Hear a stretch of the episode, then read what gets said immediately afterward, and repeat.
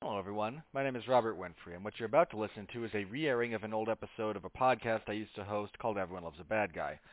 This episode originally aired March 14th, 2014, and focuses on the rogues gallery of everyone's favorite favorite webhead, Spider-Man. My guests for this particular episode are Benjamin J. Colon, Robert Cooper, and Jason Teasley. This is not the best episode of the series that was ever produced, but it is far from the worst, and the worst ones, they may just never again see the light of day. We'll just let them die. Uh, just for a little bit of context, if you're curious about why certain topics or characters or whatnot might be omitted from this discussion, March 14th, 2014 was a month and a half or so before the release of The Amazing Spider-Man Part 2, so there's no discussion of any of the re- uh, realities of that film. The Marvel Cinematic Universe was barely out of Phase 1. We're not that far removed from the first Avengers movie. So if you're wondering about you know, some of the uh, specifics, of more recent versions of these characters, or anything in the comic books that happened after this particular date, why that's not discussed, it hadn't happened yet. We, this originally aired in 14, as, as previously mentioned. So thank you very much for listening to that. Let's, uh, before we get into it in proper, let's pay a couple of bills real fast. We do have a few sponsors for this particular podcast. Up first is Grammarly. For you listeners of the W2M network, Grammarly is offering a free download of the Grammarly software. Grammarly's AI-powered products help people communicate more effectively. Grammarly helps you write mistake-free on Gmail, Facebook, Twitter, LinkedIn, and nearly anywhere else you write on the web. LinkedIn in particular would be kind of important. And if you're a public official, Twitter is... Ugh, the lack of an edit button on Twitter is a problem. Grammarly corrects hundreds of grammar, punctuation, and spelling mistakes while also catching contextual errors, improving your vocabulary, and suggesting style improvements. To download Grammarly today, go to getgrammarly.com uh, getgrammarly.com slash W2M network. Again, that's getgrammarly.com slash W2M network to download Grammarly for free. If you don't want to type all that in, there will be a link in the description below wherever you happen to be listening to this podcast. Our second sponsor is Amazon Music. Spider-Man has been home to some pretty iconic songs, uh, be that the you know, theme song that everyone knows how to hum along to. Uh, the Sam Raimi series of movies has some darn good music to it. Uh, the Amazing Spider-Man has it's one of the saving graces of those movies, I think. So if you want to get any of those, as well as more than 70 million other songs, Amazon Music can be had by you for 30 days free of charge on us. Go to getamazonmusic.com slash W2M network. There will be a link in the description below as well. Fill out the little form that lets everyone know that we're the ones that sent you, and you get 30 days free of charge to enjoy the, one of the best, if not the best, music streaming services that in the world right now. Once again, getamazonmusic.com slash W2M network, or just follow the link in the description, either way. And with all of that out of the way, let me throw it back to myself, Jason Teasley, Robert Cooper, and Benjamin J. Colon in the year 2014 to discuss the villains of Spider-Man. Past me, take it away.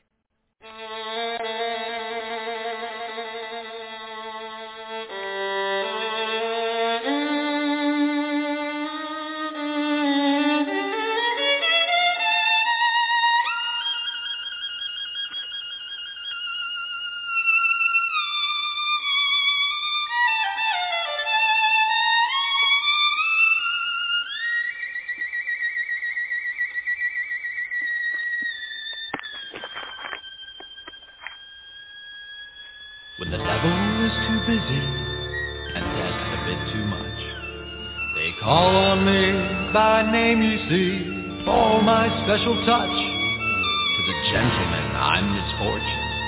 To the ladies, I'm surprise.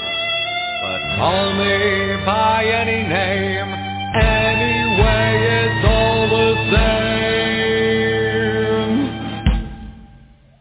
I'm the fly in your suit, I'm the pebble in your shoe, I'm the key beneath your bed, I'm the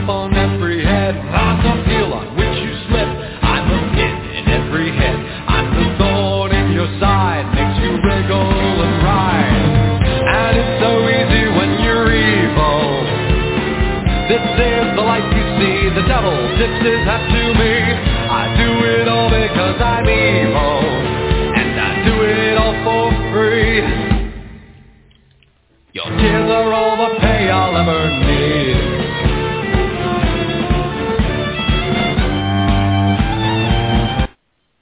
All right, ladies and gentlemen, I'd like to thank you for joining us here on Everyone Loves a Bad Guy. However you got here, download, Blog Talk, iTunes, Stitcher, various nefarious means. I don't care, you're listening, and I thank you for it. I don't have a show without you. Well, I would, because I don't especially care. I do this because I enjoy it, and evidenced by the fact that I don't get paid for it, by and large. But thank you for joining us here. I appreciate it, whether you're an old fan, a new fan, giving us just a second or third outing. Thanks for being here with us. I do appreciate you guys. This is Everyone Loves a Bad Guy. I am your host, the authority on evil, Mr. Robert Winfree. And I'd like to also wish everyone a happy Pie Day, because it is 3.14. And I'll take any excuse to eat pie. It's a delicious particular bit of delicacy, and just any excuse. I'm down for any excuse. But we're not talking about pie tonight. We're talking about bad guys. We're talking about one of the most popular, one of the most uh, iconic uh, comic book characters, and we're tackling his his rogues gallery, and he's got a good one. You see, when I decided I was going to start taking on comic book characters, I knew some people would get interested. I had people who wanted to be in on the Joker. I had people who wanted in on X-Men. I had a lot of guys, a lot of ideas, and a lot of different ones that I thought, okay, I'll have people interested in being on for this show. When I said Spider-Man, he's like everybody I knew went, me, me, pick me. So they're kind of all here. Um, but yeah, Spider-Man, one of the most popular, and if you listen to Stan Lee when he's lucid, he calls him the greatest comic book hero ever. Eh, debatable. I'll give you the most relatable, but that's about as far as I personally go go with that one. But like I said, I've got guests, and first up, I, I got both guys from the cheap seats here, folks. So they're invading. They have left. They have left the cheap seats, and they are now here. But first up, uh, Robert Cooper is back. He was here when we talked about the uh, the villains of X Men, and he's back again. More punishment.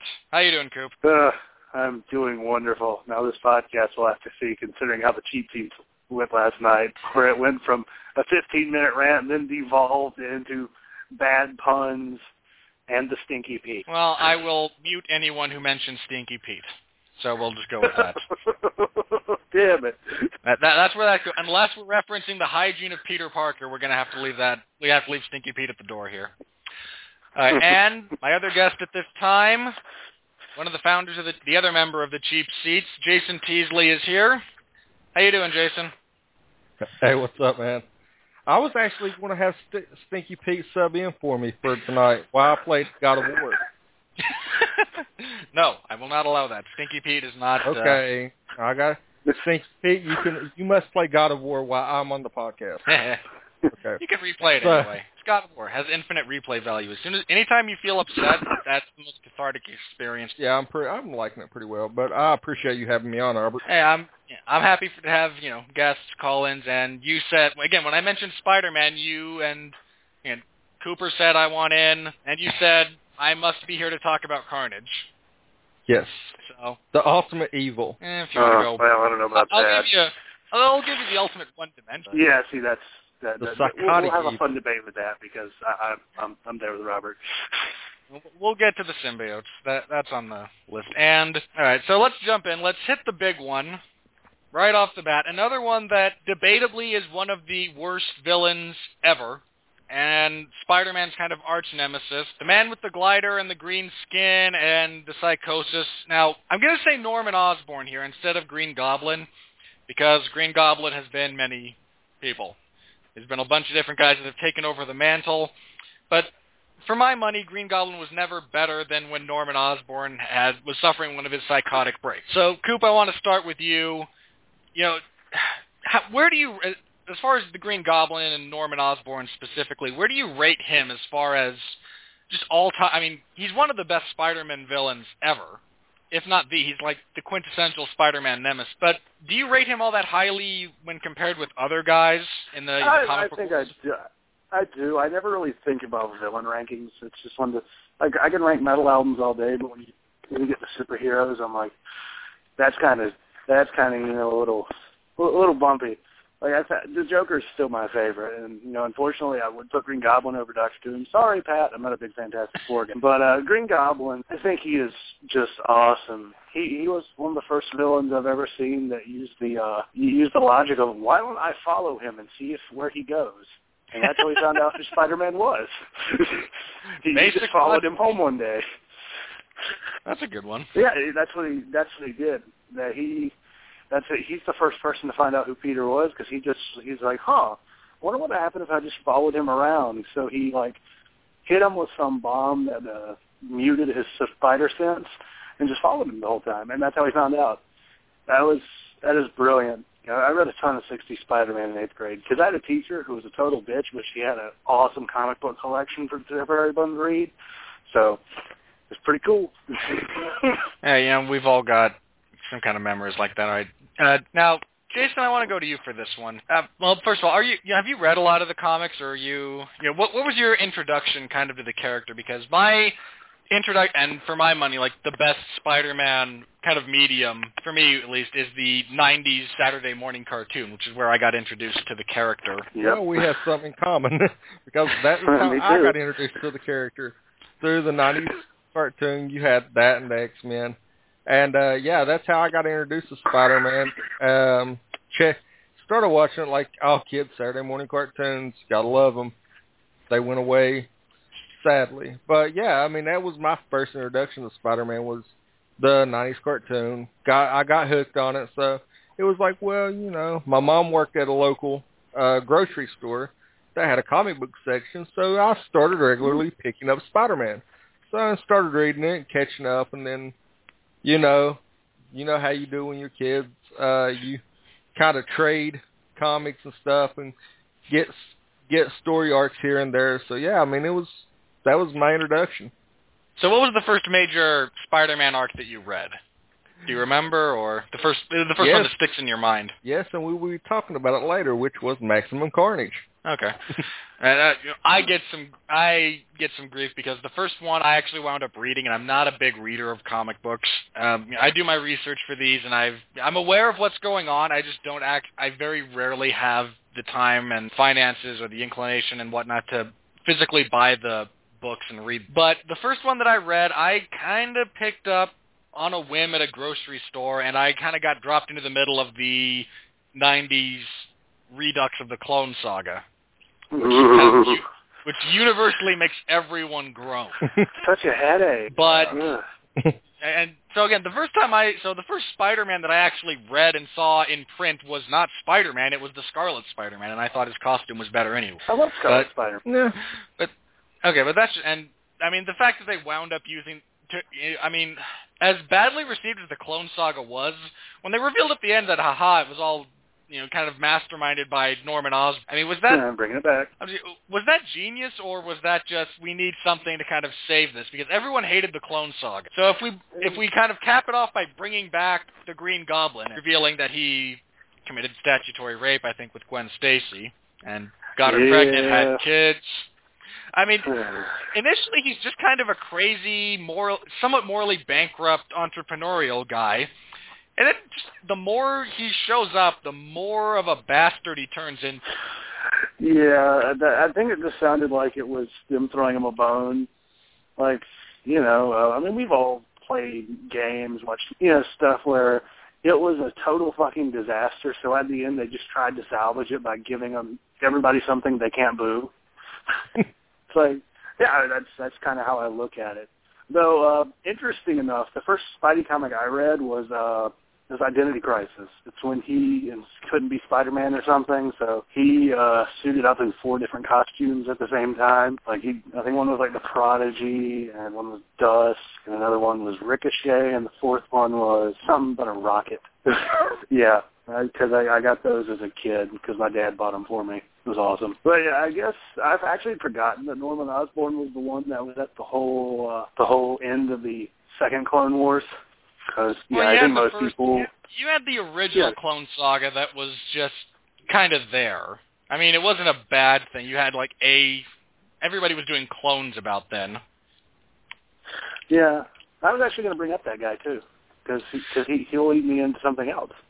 The Jackal. Well, Yeah. Oh, Yeah. Yeah, yeah. Oh, well, we Jackal was he was the you know and during the Clone Saga, he was the one that everyone kind of pointed at. He was the one manipulating various Spider-Man and Kaine, who was the first clone that was suffering from cellular degeneration. And he had a little buddy, not a real, uh, a little like mini Jackal, I recall, who had the, who was a clone, and they make a big deal out of the fact that their genetic material was just inferior, so they were just slowly degenerating at a cellular level. Yeah. But Yeah. you know, He's the one that led the uh, 70s clone saga. And he brought in the Punisher. That's where I was actually going to get it. Yeah. It's I'll go. I'll brought go in into the that Punisher. because that was kind of my I first did. exposure to Punisher. I didn't know he brought in Punisher.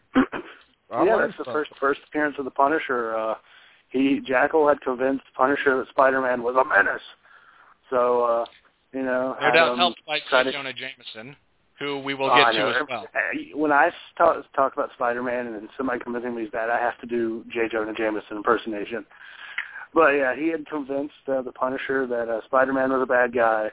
So the Punisher tried to kill him, and at the end of it, uh, Spidey convinced him that you know Punisher was being manipulated, and don't think he succeeded in killing the Jackal. But yeah, that's the first time the Punisher showed. Ta-da! Ta-da. But yeah, they well Hmm? That also led to the. I don't know if you have you guys seen the Twitter exchange between the Punisher and Spider-Man. No, I have No. not. That sounds awesome, though. Oh, it's. I'm gonna try and remember it off the top of my head. Anybody out there who like has a link or something, feel free to hit me with it. But it starts You off know with who's you know who's going to post, right? You know our super fan. You'll post that. probably uh, if I can get my properly. There we go. Oh, oh well. Let's see. Here's the first appearance of the Punisher. Thank you, Jesse. Okay. Yeah. No, but here's the. But it starts off with Peter with Spider-Man putting on Twitter, whoever does the Spider-Man account on Twitter. Man, Doc Ock escaped from prison again. I don't know what I should do. What, what should I do about this? And the Punisher's response is shoot him in the head. So, no, I I can't do that. What, what do you mean? I, I can't shoot him in the head. That's not what I. No, no, kill him. That's the only way you're going to solve this problem. I don't kill people. You're morally bankrupt. Yeah, well, my bad guys don't keep coming back either. I just, it, you know, for his, but that was just, yeah, th- and they still have some, you know, ever after, you know, they work together on occasion, but those two still don't like each other.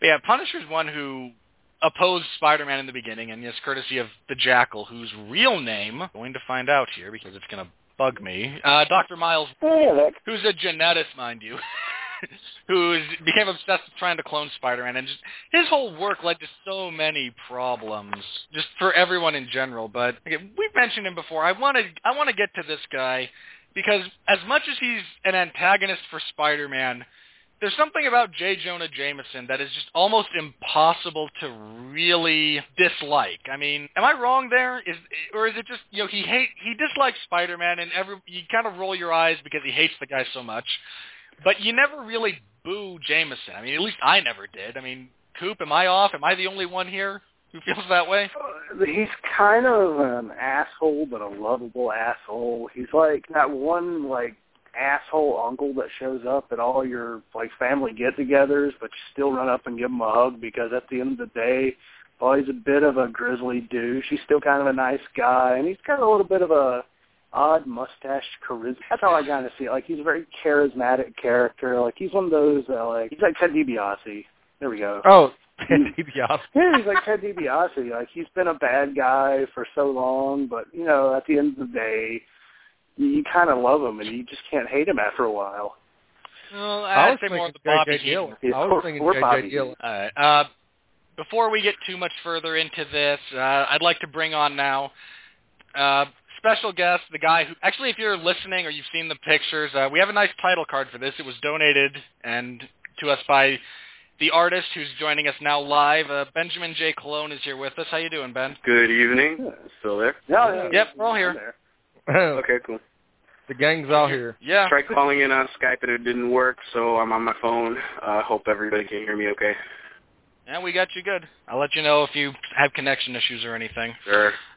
All right. Well, you. I know you were planning on calling in earlier, and Skype and Blog Talk have a very acrimonious relationship, as Mhm. evidenced by. There's a long list of evidence for that. But uh, anything about Norman Osborn or the Green Goblin in general that you wanted to bring up before we move on? Because that's kind of the big one that Well, one of the two big ones that everyone likes to talk about. Yeah, actually, um, it's funny because the Green Goblin is my favorite Spider-Man villain, but very specifically Harry Osborn, which is Norman's son.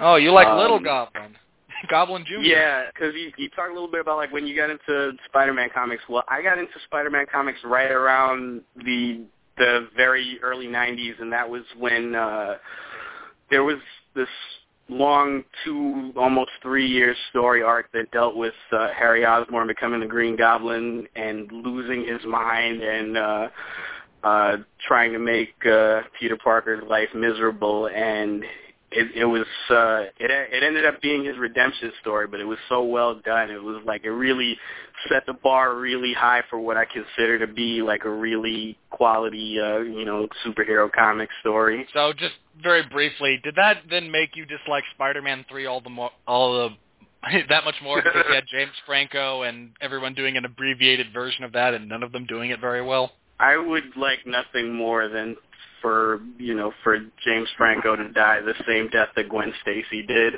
Uh, God damn. Wow. wow. No, Well, well, that- uh, if, if you want to go, if you want to go ultimate Gwen Stacy, she just got eaten by Carnage and turned into like pure husk and bone. So we can go with that one. it's all Mm-hmm. Mhm. good it's as long as james franco is in pain i'm fine with it I don't even acknowledge Spider-Man three. The the third Spider-Man to me is the reboot.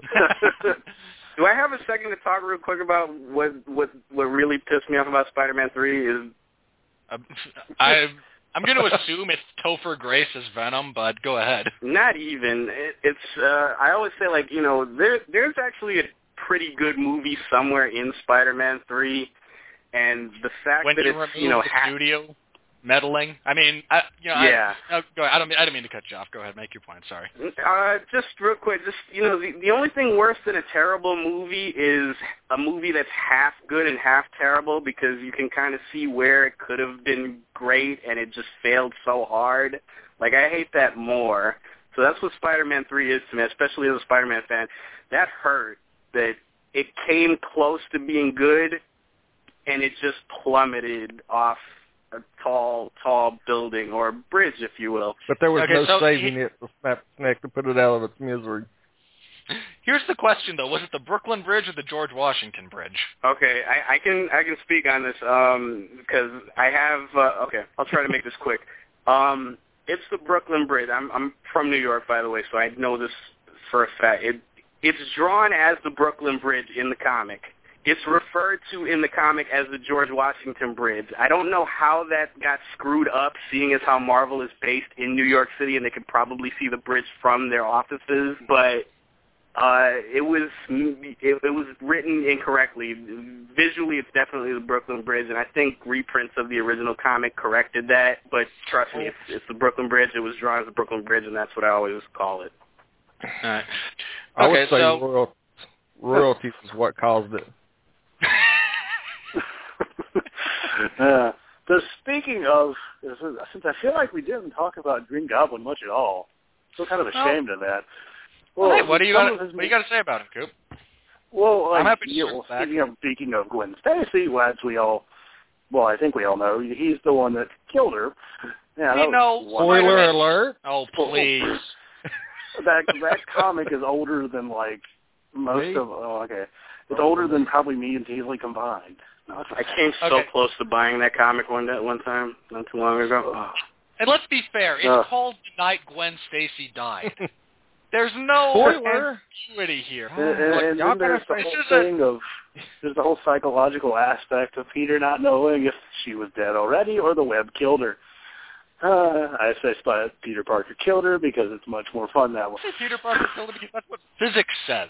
He did, Well, well, well I'm what if sorry. she was what, but he did. what if she was dead Arresting, arresting a sharp fall causes severe trauma. Now, I don't. I I've got a picture. I've got the links. Uh, Jesse Starcher posted a link to him arresting her fall.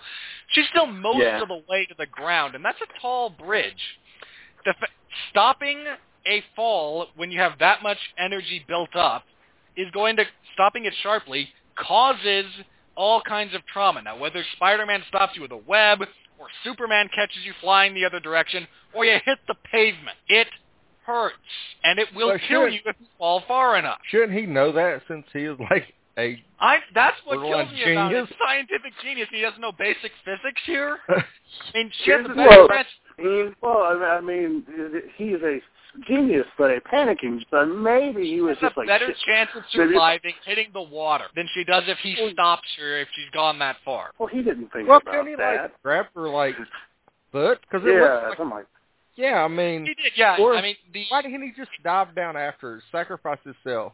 The world would have been a better place. or, or, or maybe just died. been like that's just like shot a web and went under her and oh, Again, at, at that point, you're still arresting the fall very quickly, which causes the forces to collapse. And it's a huge issue that like every every superhero story ever written doesn't address. How do you stop someone who's fallen 30 I figured stories? it out. I Superman. have figured it out. No, I figured it out. If Zach Alright. Morris can call, if Zach Morris can call timeout, he why can't Spider Man? Spider-Man could have called timeout, went, pushed her like out in the deep end of the water. Hey, it would have been all good. Or he could have just got her and carried her to the ground already. Zach Morris It would- could have been Spider-Man's ally. If it was Deadpool, he'd have pulled out a remote and rewound the scene. But mm. come on. Either that or he just commentated the whole time. He's like, oh, well, there she goes. Oh, well, maybe it's time to stop her. Snap. Oh, well, that was an unfortunate death. Oh, well. Maybe I'll get him next time. Oh, Deadpool. All right. Well, I wanted to. Okay, Benjamin, since you brought up Harry Osborn as kind of the, as hi- his turn as the Green Goblin, how does he uh, suit you as a villain? You know, because in addition to being the Green Goblin, Harry has donned other personas and at various times to be a nemesis of Spider-Man.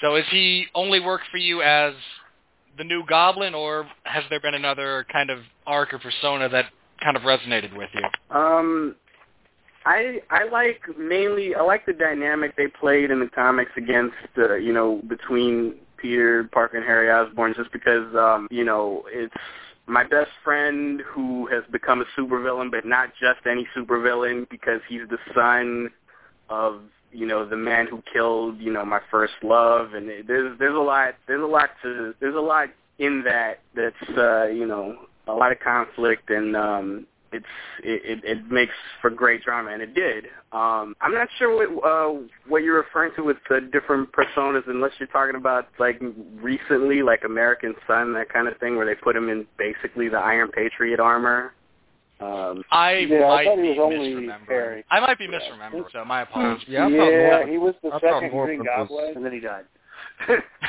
Yeah. Okay, my apologies. I That's my- misremembered. that's my favorite single issue of like any comic ever of all time was Harry was the the issue that where Harry Osborn died. By the way, that was like as, as good as it gets for me Yeah, a Uh, well but- done death is a beautiful thing. I mean, it's odd Yeah. to say that, but it's ab- because he redeems himself in the end. He ends up saving uh his son's life. He has a son in in the comics. He ends up saving his son's life. He ends up saving saving uh Mary Jane Watson, and then ultimately after almost him to die, he saves Spider-Man, and then he dies, and his well, life he was his he was he would have just screwed up after that and been evil again, right? I mean, that's that's kind of the impetus behind all of the heroic sacrifices to turn you good. Is well, I've done good, man. If I if I survive this, there's a good chance I'll go back to being evil again. Well, um, it's uh, it, it's kind of better off that he died the way he did. But here's the thing about that: in the comics, he's alive again, and um, Well, thanks nobody a lot. One more day. Well, that's a direct result of that's one of the, that's that's the other thing that one more day, you know, screwed up. Um, In addition to everything, Wait, yeah, if we want to talk about Spider-Man villains, you can throw Joe Quesada in there too. Um, you can, Oh, yeah, if if you really want to. Um, Spider-Man has But- to be single. How can we fix this? Yeah, magic. well, let's throw in the devil. You know, Yeah. it couldn't be like Mary Jane's finally had it up to here with his superhero shenanigans. Fucking devil. Yeah. Fuck you, Quesada, you fuck. That's where that's where that title card came from, by the way. That's the title card that Rage built. I haven't seen the title card. I haven't seen Oh the yeah, title if card you either. click, if, I don't know if you have a computer uh, readily available, Oh. but if you look at the streaming, if you look at the page that we're streaming on, our title card is uh, Benjamin's rendering of Spider-Man punching Mephisto in the face. I've got about half of it on my, but it looks pretty awesome. Yeah, Thanksgiving, about good. Mephisto, huh? Yeah. I, Oh, I I'll post a link to the uh, DeviantArt version in the final show, Sure. so you can find that. Oh, if- that's awesome. Yeah, that does. Uh, all right, uh, Did we've got another call, so I'm going to bring that on real fast here. Area code 732. You're live, and we're talking Spider-Man villains. What do you got to say? Hello, everybody. How you doing? So, as long as we're going to throw Joe Quesada in the mix, and rightfully so, shouldn't we also be throwing J. Michael Straczynski in that mix for introducing the ridiculous spider totem idea and the crappy, crappy, crappy villain Morlun? The Yeah. hell out of that. I actually like J. Michael Straczynski's run though. Like it did I have lo- some poop. I, I loved it. You guys really like the idea of the spider totem and him turning into part spider, mystic spider that bites the, the throat out of Morlun. I'll defend Well, I never. Oh, I never said I was going to defend that, but beyond that, it was fairly good until we got to one more day, which I was like, well, you know, I don't want any more days of this comic go away. He fought that. Yeah, I- I kind of fought that. I, see, here's my thing with Straczynski. I think when he's doing characters steeped in some sort of mythology, like a Thor, a Wonder Woman, a Superman, he's very good.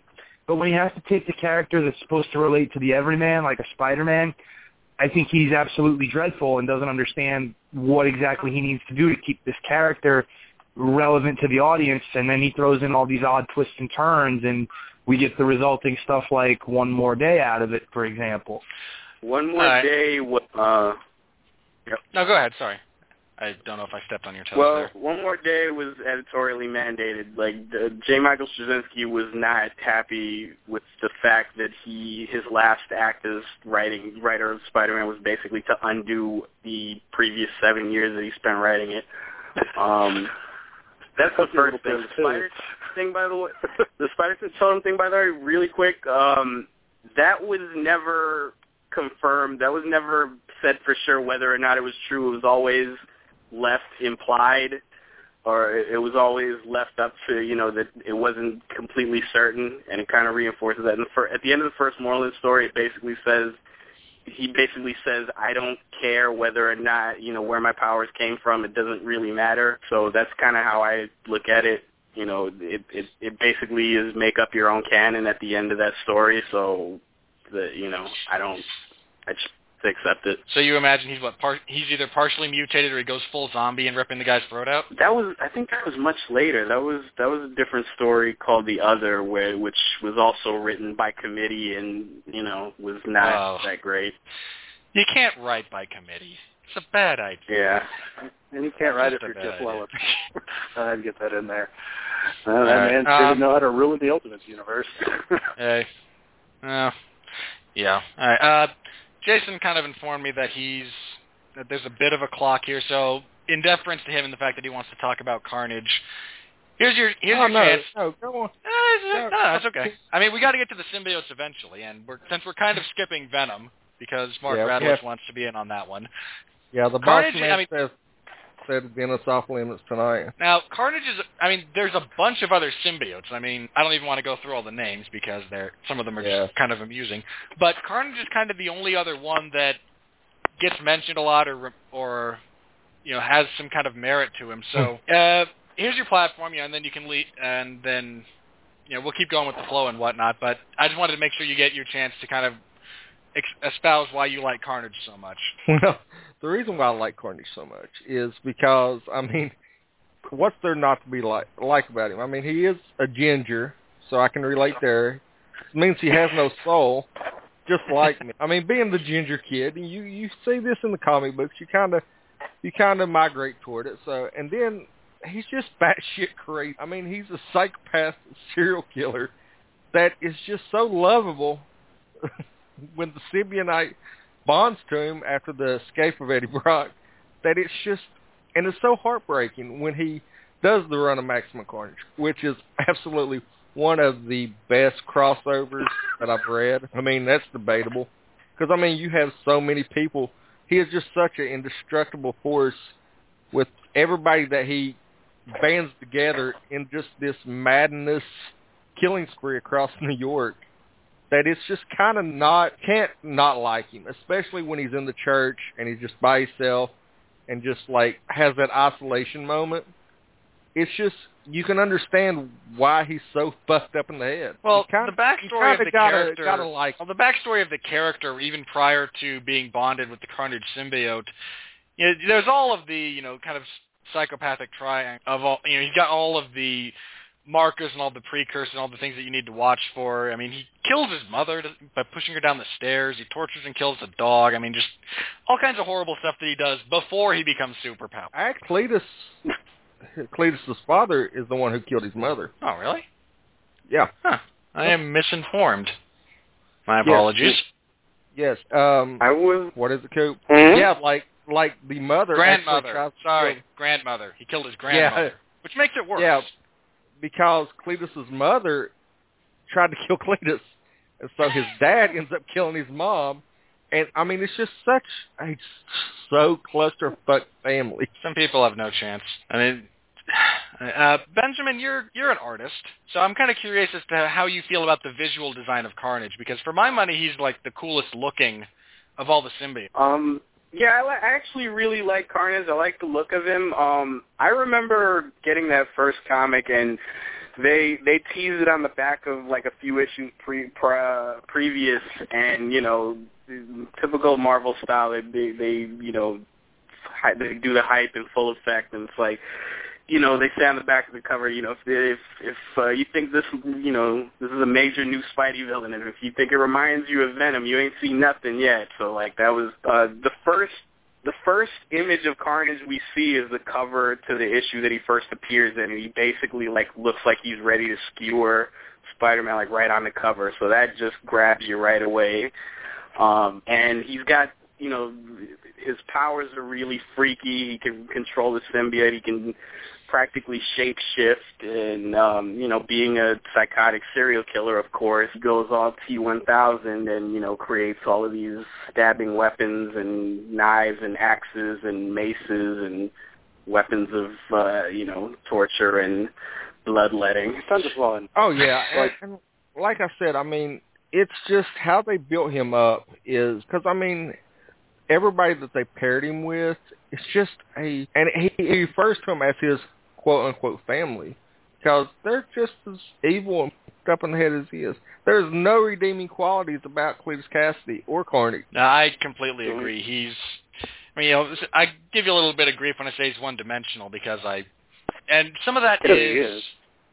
can I throw something in here with that real quick yeah. Um, here's the th- um, I know uh, Mark wanted to talk about Venom separately. Um, I won't get into Venom too much, but I actually like Carnage a lot more than I like Venom. I've Or never liked. man. I have never liked Venom as much as most people do. Um, because I, you know, I never liked his backstory. Um, I always look at it like I, I actually like Carnage just because he's a lot simpler and he makes no bones about the fact that he's nuts he's a killer. He loves being a killer, and that's who he is. Um, I always thought Venom had the most half-assed excuse for being what he was, and I that I never liked that about him. Somebody's mom's calling. Well, it's not mine. She's asleep. You'd know if she were up. She'd come in and tell me shut the fuck up and go to sleep. Yeah. That was my phone. Sorry, guys. I'm on Skype, It's so okay. my phone rings from time to time. It's okay. Live radio. You're, you're the you're the you're the host. You can screw up. Trust me. I do it every every Thursday night. I do. Yes, he does. All right, uh, we got another caller here. He's been on hold for a while, so I want to get to you. Area code 818. You're live, and we're talking Spider-Man villains. What do you got for us? Hello, Robert. This is 411 Mania's Jeffrey Harris. How's everyone doing tonight? Pretty good. Dandy. How you doing, Jeff? Is someone okay? It sounded like someone was losing their breath or having a heart attack. I'm good. I'm good. All of those are possible. Might have been me. Is everyone okay? Yeah, I that think was so. me. Okay, Stinky uh, Robert. uh, Robert, I love this uh, run of uh, Comic Rogues uh, shows you've been doing. Um, uh, and uh, you know, big fan of the Spider-Man Rogues. I think just wanted to chime in. My favorite Spider-Man rogue, and I think one of the most underrated rogues of all time, is Kraven the Hunter. You know, one of the classic, uh, I would say, uh, original Spider-Man. You know, he was created uh, in in uh, the 1960s, so he's been around uh, for a long time. He was created by Stan Lee and uh, Steve Ditko. So this is like one of the original Spider-Man rogues.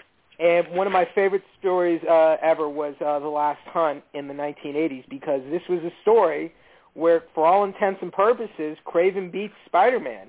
This is before Doctor, O- you know, Doctor Octopus had to basically let Peter Parker mind swap with him in order to beat him. But Kraven did it himself in the 1980s, and um, he beat Spider-Man. He buried him alive, and he assumed uh, Spider-Man's uh, identity, the Spider-Man identity, not Peter Parker. Um, and and he was like, "Well, I've I've I've hunted the most dangerous game. That's it." And he killed himself. Spider-Man lived. He he lived to fight another day, but he was beaten by this guy. And I and I thought, how amazing is that? And uh, uh, I I don't know if we could ever see him in like a Spider-Man movie, but since they're doing Sinister Six, I think that might be a good way to introduce him. But I think you you might I don't I don't know how you I think you would have to change him, but he's just uh he's just a really competent hunter. And to him Spider-Man is the most dangerous game.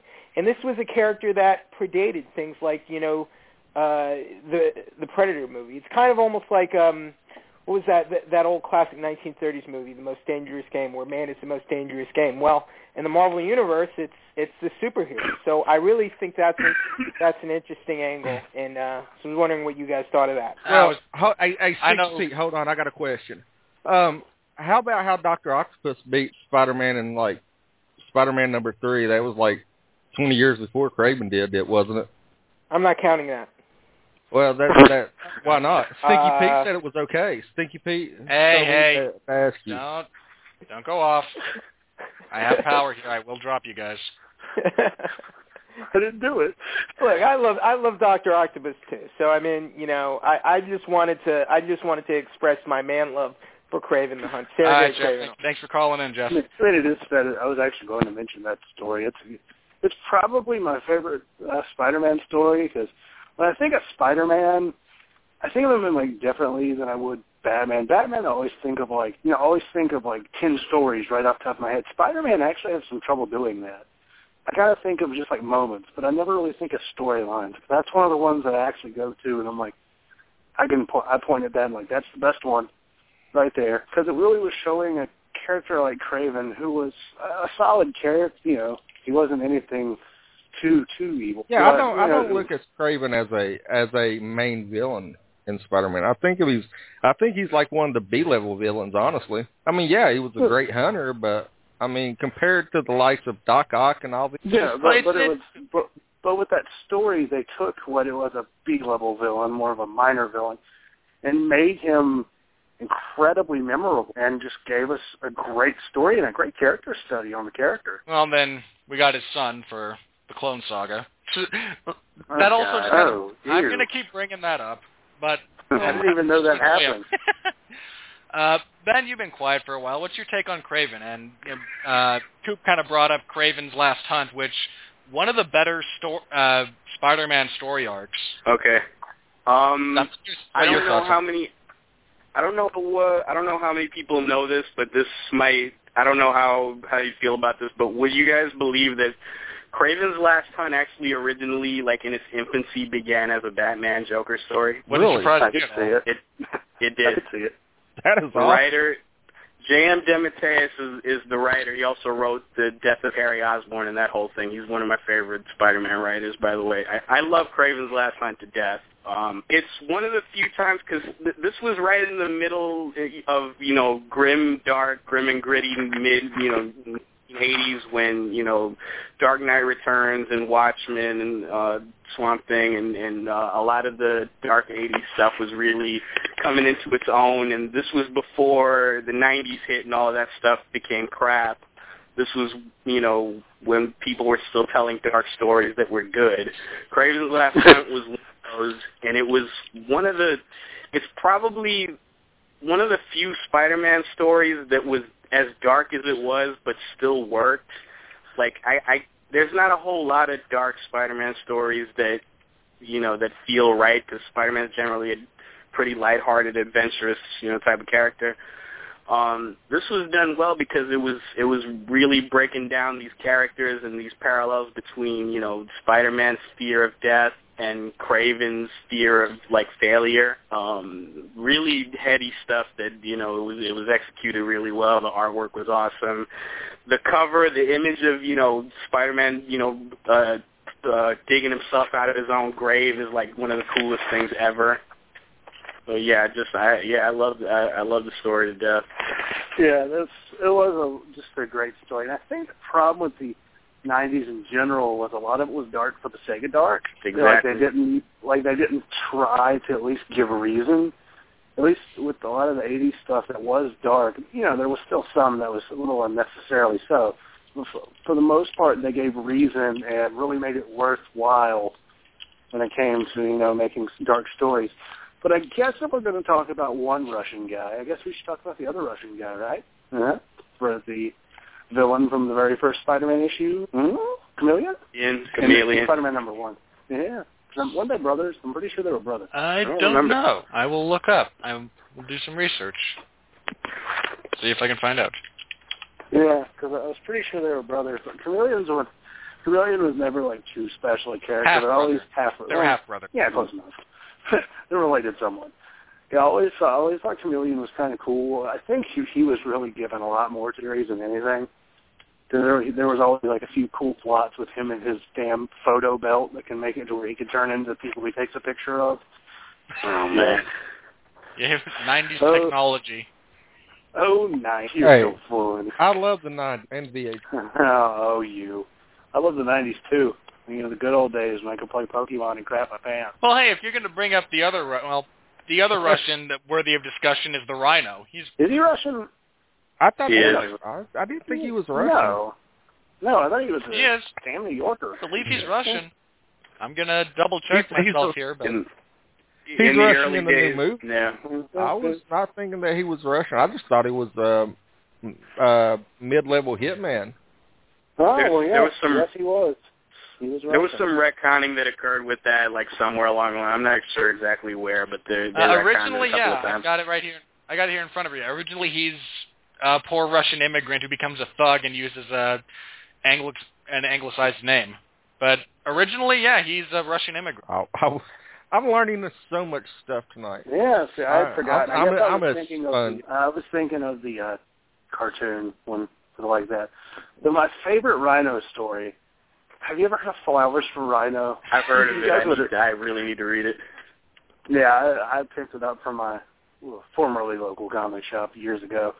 Uh, but it's a two-part story. It is, it's pretty much taking flowers for Al- Algernon, except if, if you don't mind me spoil it. He gets bored and instead of killing himself, he's like, "Fuck it, I'm just gonna rip this shit out."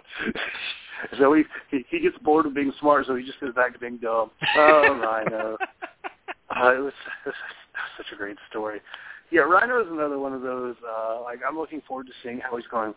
I'm really worried about that in the upcoming movie. So many Well, can I villains. can I go go ahead and spoil something for you? Go for it.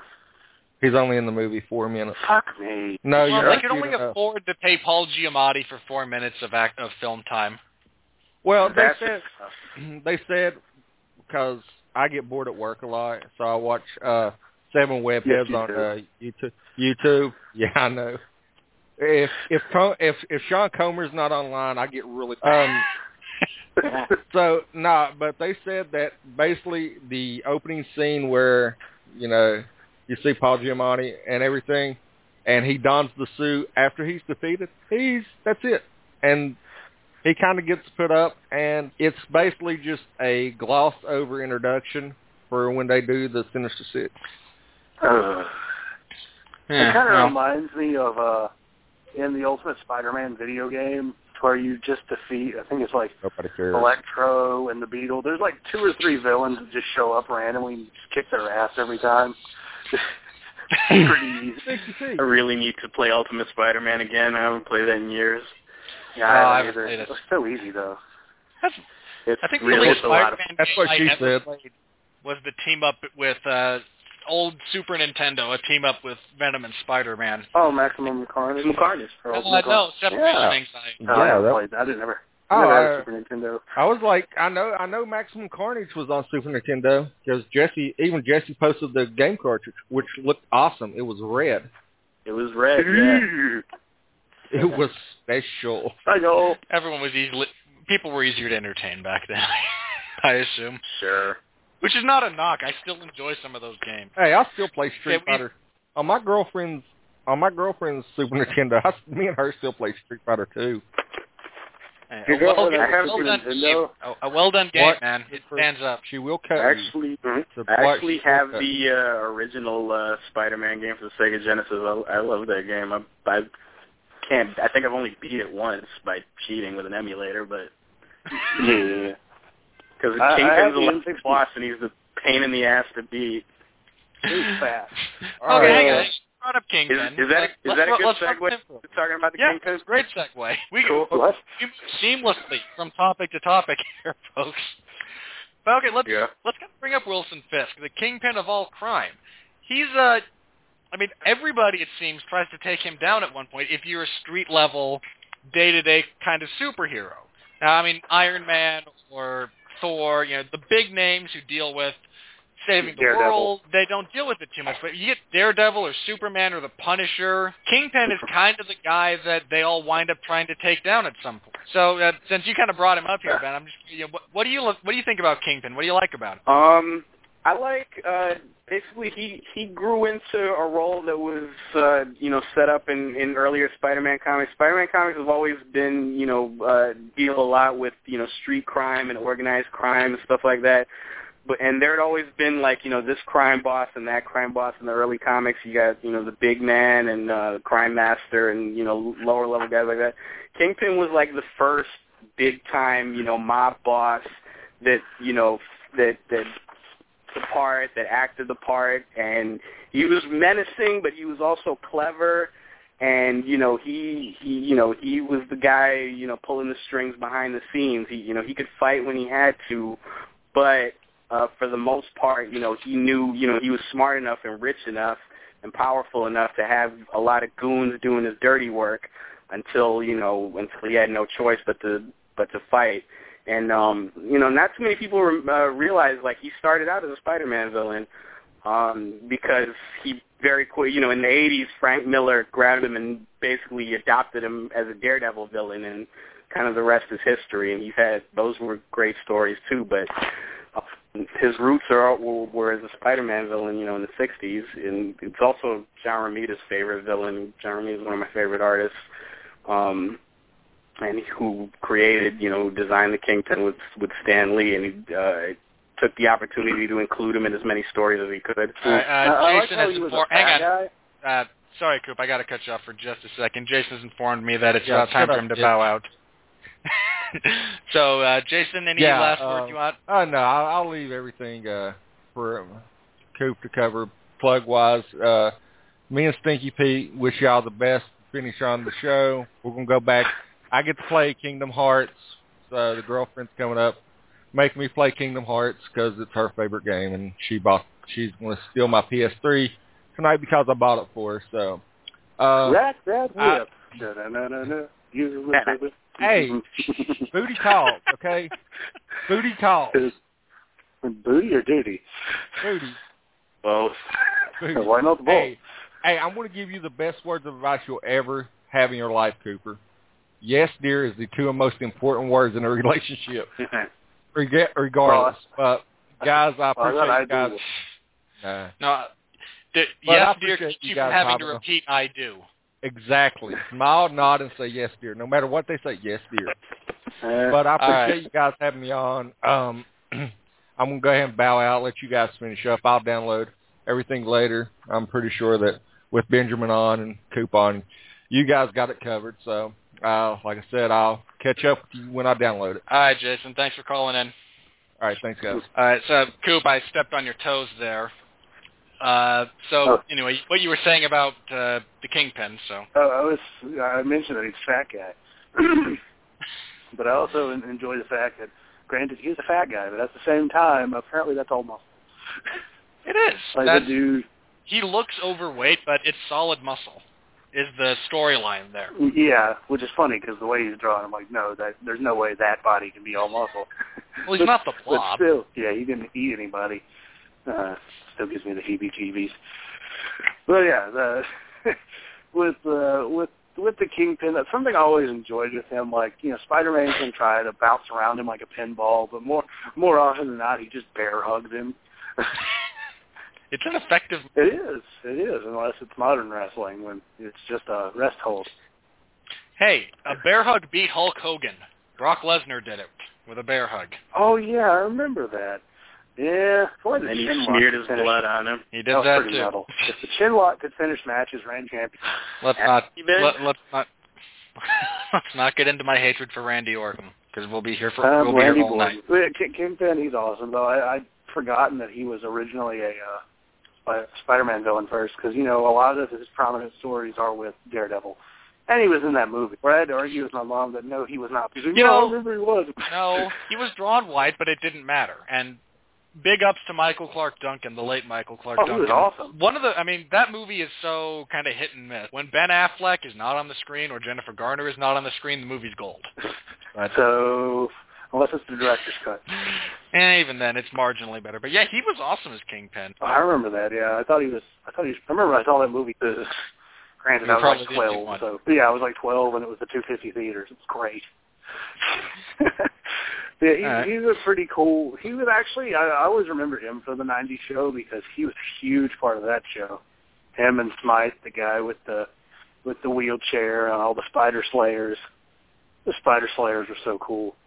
Especially once Well- like one got destroyed, they built like three of them, and then they became a giant one. I remember that. You had like the you had like a small spider and then a bigger spider and then a large one and they all stacked on top of each other. And then when that failed, he turned uh, Smythe into it like some sort of mutant spider slayer. Like Jesus, this guy's more obsessed with killing Spider-Man than J. Jonah Jameson. Hey, was it didn't uh Triple J use the Spider Slayers once he became mayor? Oh, I don't remember. I don't. I forgot he became Something mayor. like there's there's there's a story arc in the Superior Spider-Man that kind of deals with that. Not not exactly. It's more like Smythe is trying to break out of jail and at the same time like blackmail Jameson into into uh, allowing it. Um, I, I I haven't read that that particular story. It, it wasn't that long ago, but I haven't read it in a, in a little while. Uh. Something like that. It's pre- it was pretty recent. It's from like last year. Uh, okay, yeah, I haven't read a new comics in 20. I was like, oh, so when you said Superior, Superior Spider-Man, I'm like, I don't remember that one. Yeah, J. Jonah Jameson is mayor of New York right now in the Marvel universe, which Oh, is kind Lord, of amazing. I'm That's fine wonderful. with it. Yeah, that me must, too. That must. Hey, look, intimidate I for as much as I liked uh Jameson in the comics and everything, I absolutely fell in love with the character when I got to see J.K. Simmons do him in the film. He was I perfect. don't believe I don't believe that that was J.K. Simmons. I think they found the real Jameson and just got him to play himself. Uh, was, you know, that was also kind of my awakening, my realization moment when I realized, hey, J.K. Simmons is an awesome actor. Because Yeah. my exposure to him prior to that was as Vern Schillinger, the leader of the Aryan Brotherhood in the prison drama Nice, On. And he goes from Schillinger to Jameis seamlessly, and they're such radically different characters. Jameson's such a troll in those movies. My, my, my troll, favorite, though. yeah, my favorite meme from the internet was uh, it's like, "Hey Parker, you know what my favorite type of rice is?" And Peter's like, "What?" He goes, "Uncle Ben's." Ah. and yeah, they had that picture of him with the laughing face. Yeah. I remember that meme. Oh, it's one of my favorites because I'm like, Oh, I that's get that good. one. My favorite James moment in that in in that movie, it's uh I think Spider-Man 2. Um, it's it's the joke that like you have to be a Marvel fan to get, and that's when they're trying to make, name Doctor Octopus, and they're like, you know, uh, what are you gonna call him? And, and you know, to Sam Raimi's brother is like, you know, Doctor Strange. He's like, that's pretty good, but it's taken. That's when they're sitting there. A guy named Otto, and I do a horrible impression, but a guy named Otto Octavius get, winds up with four extra arms attached to him. What are the odds? What are we going to call this guy? Doctor Octopus. Doesn't Uh, he try to yeah. trademark that too? You're like, uh, I'll. Doc Ock. I lo- he his response like Doc Ock. I love it. I love it. Then he looks at one of his interns and it says like, "Go patent that." Or Go man. Name yes. patent it so that he gets royalties when someone else refers to them as Doctor Ock. One a But, you know, quarter every time says it. but that that leads us into Doc Ock, the current uh, Superior Spider-Man. Which, for those of you who don't know, uh, Doctor Octopus has swa- was able to swap his mind with Peter Parker, and now you have Doc Ock's mind and personality in Peter's body, which has led us into the kind of on the current ongoing. I believe. So you know, let's Sure. kind of talk about Doc Ock for a while because I never felt he until uh, again I was never the biggest fan of the guy, but until you had Alfred Molina show up on, in Spider-Man 2 and be one of the best parts of that movie, despite it being a very good movie. He's his portrayal of of Otto is one of the highlights. So that, that's kind of where my personal like, oh, that that's actually an interesting character comes from. I must have missed his origin story when I was watching the television show. So I'm just curious, you know. Uh, so you know, let's go with Ock, let's go with Doc Ock for a while. He's an interesting character. So Cooper, where do you go with Doc Ock? He tried to marry Aunt May once. I think Did he almost Jameson got away with it marrying Aunt May? Like Peter and Jameson are technically related. Oh Jesus, I don't know. Poor Aunt May. If she's not, if she's not dead, somebody's trying to marry. her. And May marry, actually married Jameson's father. That's what I thought.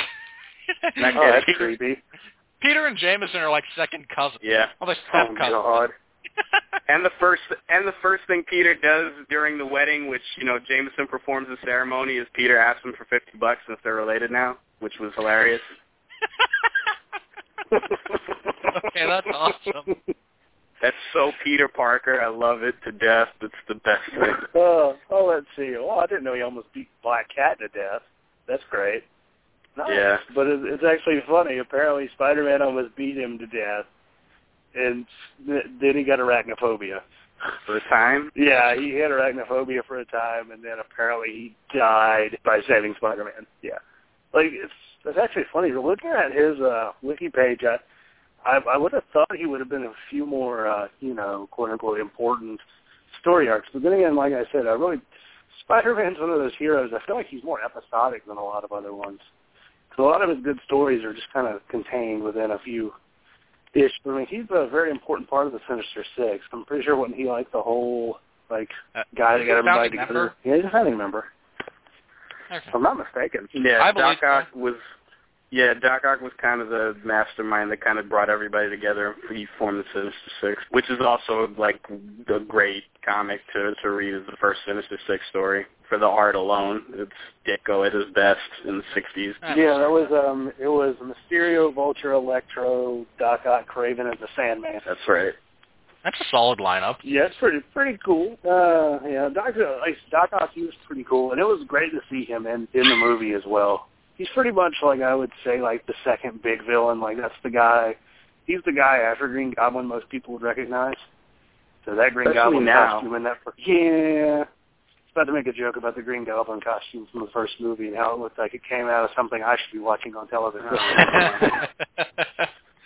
those of you It's who don't worse. know, for those of you who don't know, Coop does a Japanese the folks uh, centric uh, Sentai Writer podcast here on the Rattleton Broadcasting It's- Network. So that's where it's coming from. It's it's Japanese Power Rangers. Literally, literally, that's what it is.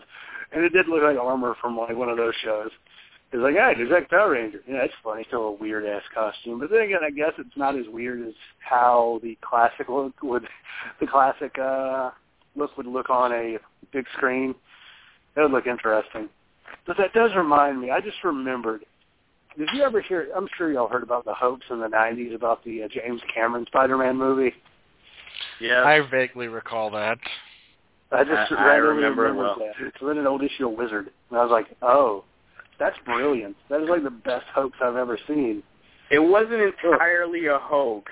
James Cameron at one point was going to make a Spider-Man movie. Um, Um, it wasn't the one in the fake, you know, poster that they put in with it. Although I remember that one too, and that was hilarious. Um, it wasn't. It, it wasn't exactly like that, but he was definitely going to make one um, at one point. It's just the rights to the movie rights to Spider-Man were so all over the place in the '90s that uh, you know it, it just ended up never happening. damn, they can never get the damn movie rights correct in the '90s until we got to the end, where it's like, "Yeah, let's do an X-Men." Yeah, back to back to the, at least to the movies. Like the Doctor Octopus portrayal was really, really well done. They really added a human element to him. Like he was. He was already a character that was had some humanity to him, but I don't think they ever really looked at it in a way that Sam Raimi and his writers did with you know him being a, pr- a pretty nice guy overall. That like the little arms have their own little minds of their own, and they get into his brain. Well, that was an interesting part about that movie in general for me was, you know, I do this podcast. I love villains. I tend to dissect them, and that's where a lot of my enjoyment of films tends to come from. So looking at, you know, Alfred Molina's portrayal, he was very understated. He was very almost flat at times, and I don't mean that in necessarily that the man can't act. I mean he was performing very kind of flat at a flat pace deliberately. And It was the. Subdued, maybe. the- yeah, yeah, subdued. And the arms each had their own kind of individual personality. They were the things that were more menacing than he. And part of that might be because there was just so much CGI and digital and you know, digitization that went on in that film. But you know, again, th- Doc Ock was never a character that really appealed a whole lot to me. And but when Alfred Molina was up there, and the way they approached it, it all of a sudden became something that was interesting to me. And maybe that was you know me just finally having the aha moment. But you know, a big part of why Spider-Man 2 is so successful and so well received and well thought of has to do with you know the villain and the villain being being up to snuff. I mean, that one of my issues with the first one was like you know the costume for the Green Goblin and you know, William Dafoe's a fine actor. He just wound up a bit too far overboard in some cases. I felt with Norman Osborn, but Yeah, a little too much scenery chewing. which is not necessarily the No. I feel bad for the first two Spider-Man movies because that third one really ruined that entire like trilogy for so many people. Like, yeah, those movies weren't even any good. I'm like, dude, one was pretty good, two was great. Like that third one, man, it's that sucks so much. like it wasn't, it's not the worst movie ever, but it's probably one of the most disappointing movies because I was really looking forward to that. Then when I saw it, I was like, ugh. That was also the the movie novel. where yeah. That was I also said the I movie even where read the Kirsten Dunst stopped caring, which hurt it a lot. Yes, I'd say didn't. Yeah. in addition she- to her she stopped- being there. Yeah, well, So, so what? I- she's not that good of an actress? It's just, Yeah, she's not off. I didn't mind her in the first two. In the third one, she was intolerable. yeah, she Um, wasn't they also anything. they also wrote her so poorly in that one. Well, yeah. We need to call in Mark for this one, just so he can, uh, just just so he can go back on that rant about how she's a perpetual child in those movies. Uh, that's such a good pod, such a good podcast.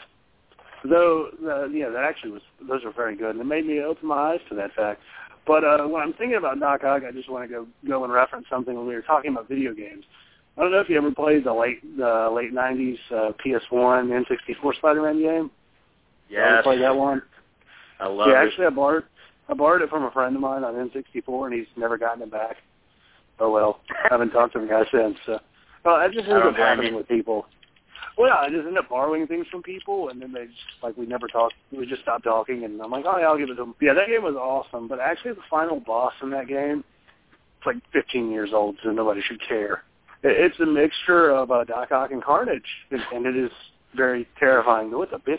It is a bitch of a final boss because you have to outrun him. Yeah, there's very no, fast. you can't fight him at all. You just have to run and you have to like quick, you know, web swing all through some like corridors. It's it's one of the coolest bo- like final bosses I've ever played. Yeah, it was. And he was he was cool, and that, that whole game was cool. But the N64 version suffered from the fact it didn't have cutscenes. It didn't? I didn't No, know I- that.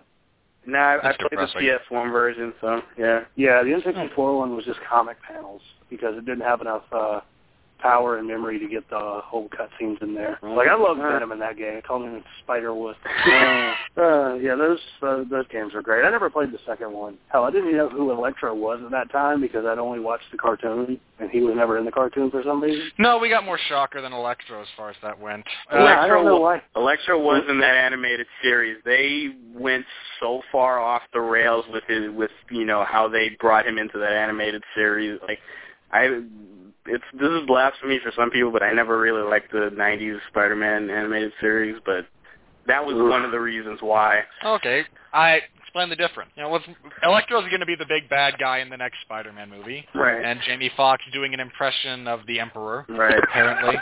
I'll get. I, I didn't get a chance to go on, off on Doc Ock, but I'll I'll talk about Electro first, real quick.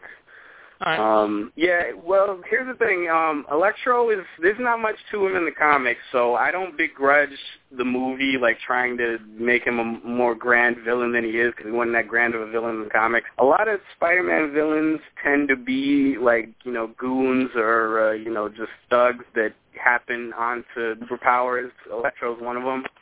Um, but if I if memory serves, like in the animated series, it was this whole thing with like you know this uh, dealing with something, whatever their equivalent of like the Third Reich was, and and and he was some you know prophesized or some you know secret weapon that you know that that the Nazis were going to use to bring about you know a new Third Reich. Like somebody somebody who remembers that episode can correct me, but it was something like that. There was this huge story arc where you know, and it turned out that Electro was was the villain at the end, and he was German for some reason, and I'm like, um, yeah, you lost me. Okay, uh, I've got the Wikipedia entry on it here, so I'm going to kind of go from this. Uh, Electro was uh, he didn't originally he didn't appear because James Cameron's Spider-Man movie featured Sandman and Electro, which is also why Sandman isn't in that particular cartoon. You have Hydro Man. I mean, it's the same character basically, but uh, in in this, yeah, you're he was a yeah, you're right. I'm just reading this entry and it's making like no, no, no. Yeah, It's exactly. it's stupid. He's like a Russian who is masquerading as a German police officer who was experimented on by the Nazis and you know, there's only so much credulity you can stretch even in comic book lore, people. I and know. okay. Pat Mullen has insisted I bring up the fact that Electro enjoys receiving anal, which he has discussed in the comics.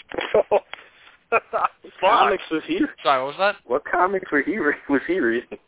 I don't know. He's Fanfics. Possibly. I'm just saying. Apparently, he brought it up during one of his prison stays, and I don't know, which would explain more why they cast Jamie Foxx. But Did Garth Ennis write that that comic? I love Garth. I love Garth Ennis. Doesn't that sound like something he would write? Like, It really does. Like I read Yeah. the first two pre. I bought the first two Preacher comics, read it in a, a day, gave it to my friend, and he couldn't stop laughing the whole time. yeah. So okay, good. apparently, uh, according to Pat, who is my source on this one, it says in an issue of Amazing Spider-Man, he explains how in jail he found out things about himself that he likes and that he didn't know. So I'm assuming there was. So you know, now we've got now we're tag teaming Dude. Spider-Man with Oz because he was sharing a cell with Adebisi and Schillinger. I guess I don't know. Dude, I'm I'm going to a convention next weekend. I'm going to find those issues. please, please do. Uh, Yeah, by all means. Uh, but apparently that also explains some of the costume. I don't know. just, just don't want what other people are telling me here as far as that one goes. All right, but you're right. we Uh, didn't give you a chance to kind of talk about Doc Ock, Ben. So, what do you got to say about the eight appendage? Um, real quick about the movie. Um, that was I I I enjoyed the hell out of Spider-Man 2. First of all, um, Doc Ock is really different in the movie than he is in the comics, so he's a little bit different than what I was used to. And even in most interpretations of him, you know, on TV and stuff, you know, he's much much more sympathetic in the movie than he ever was in anything else. Like in especially in the comics, for the most part, Doc Ock is a bastard. Like he is the archetypical, you know, mad scientist, you know, obsessed with destroying the, you know, the hero.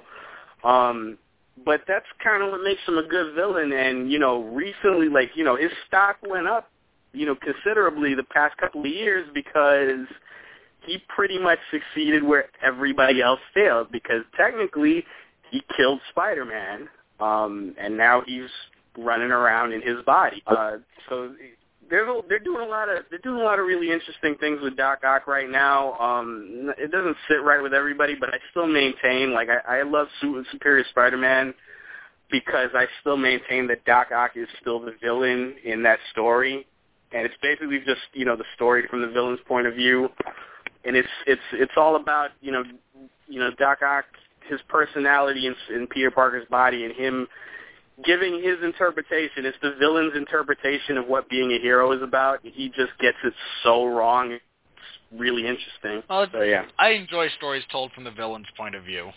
I mean, surprise, surprise, right? given what, given the nature of my podcast and everything. But I'm gonna have to catch up on Superior Spider-Man, see, you know, kind of get it, get my teeth into it, and see, because I've, I'm with you guys. I've heard kind of conflicting things, and that some people are not necessarily on board, but there are also people who just really hate change. And how dare you do anything different? Kind type of mentality. Well, it's already been established that Peter Parker's coming back this year, which everybody predicted because it was everybody nobody you know, nobody that knows anything about Marvel knows that you know really Nothing bought changes.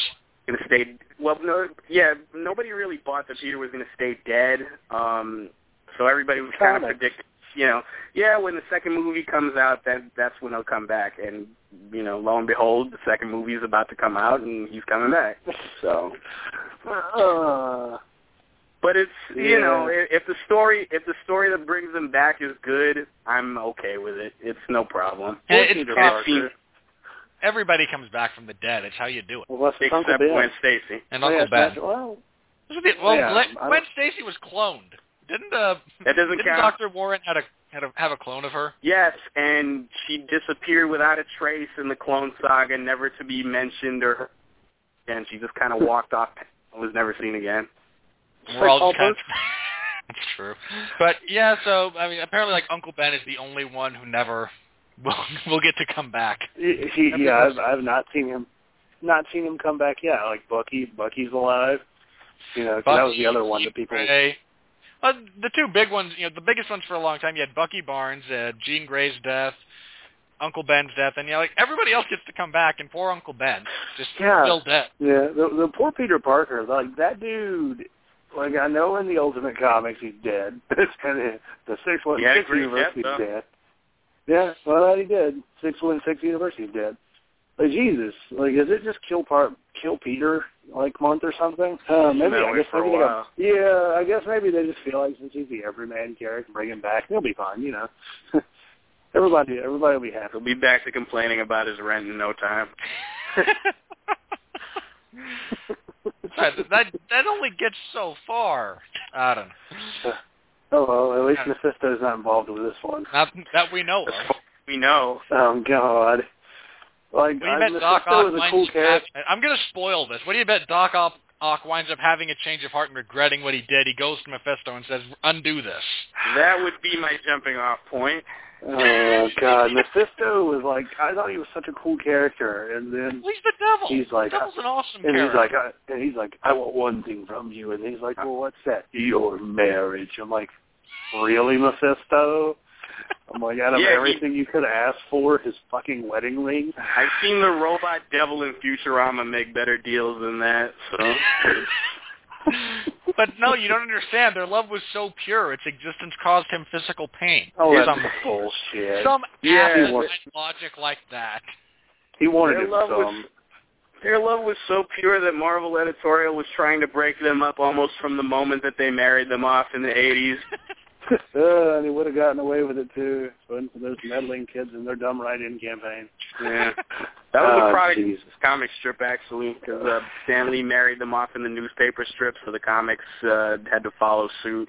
They actually Oh, did that's- like a mock.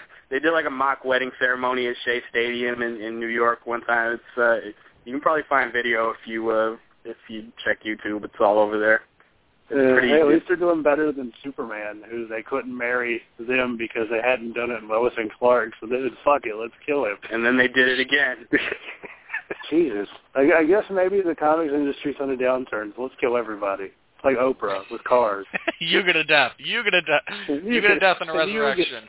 Yeah, I mean, I was, I was like when I was, I read comics from my freshman year of high school to my senior year of high school. So that's like what oh, oh five to twenty, uh, to around twenty ten. Yeah.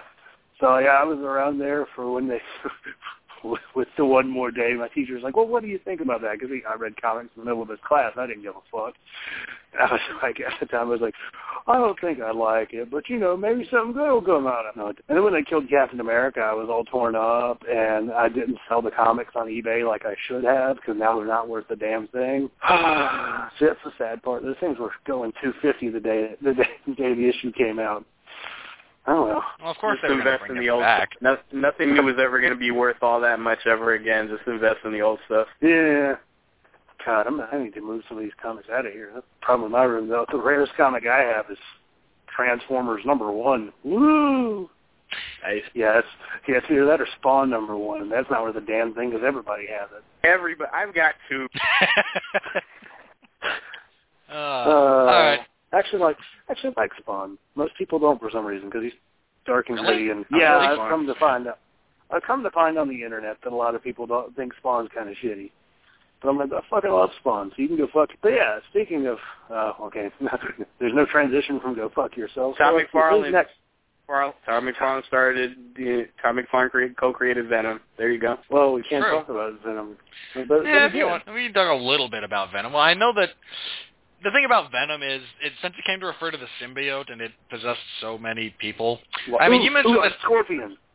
Yeah, you mentioned that beforehand. Uh, Scorpion was one of the guys who had the symbiote for a while, and Scorpion's an interesting enough character. I mean, he was a what, what, was he a PI or a bounty hunter or something that uh, Jameson hired to hunt down Spider-Man, and the whatever gave him his powers wound up driving him insane. Yeah, that's right. He was a private investigator. Yeah, a really, he was, he was something a really dumb one.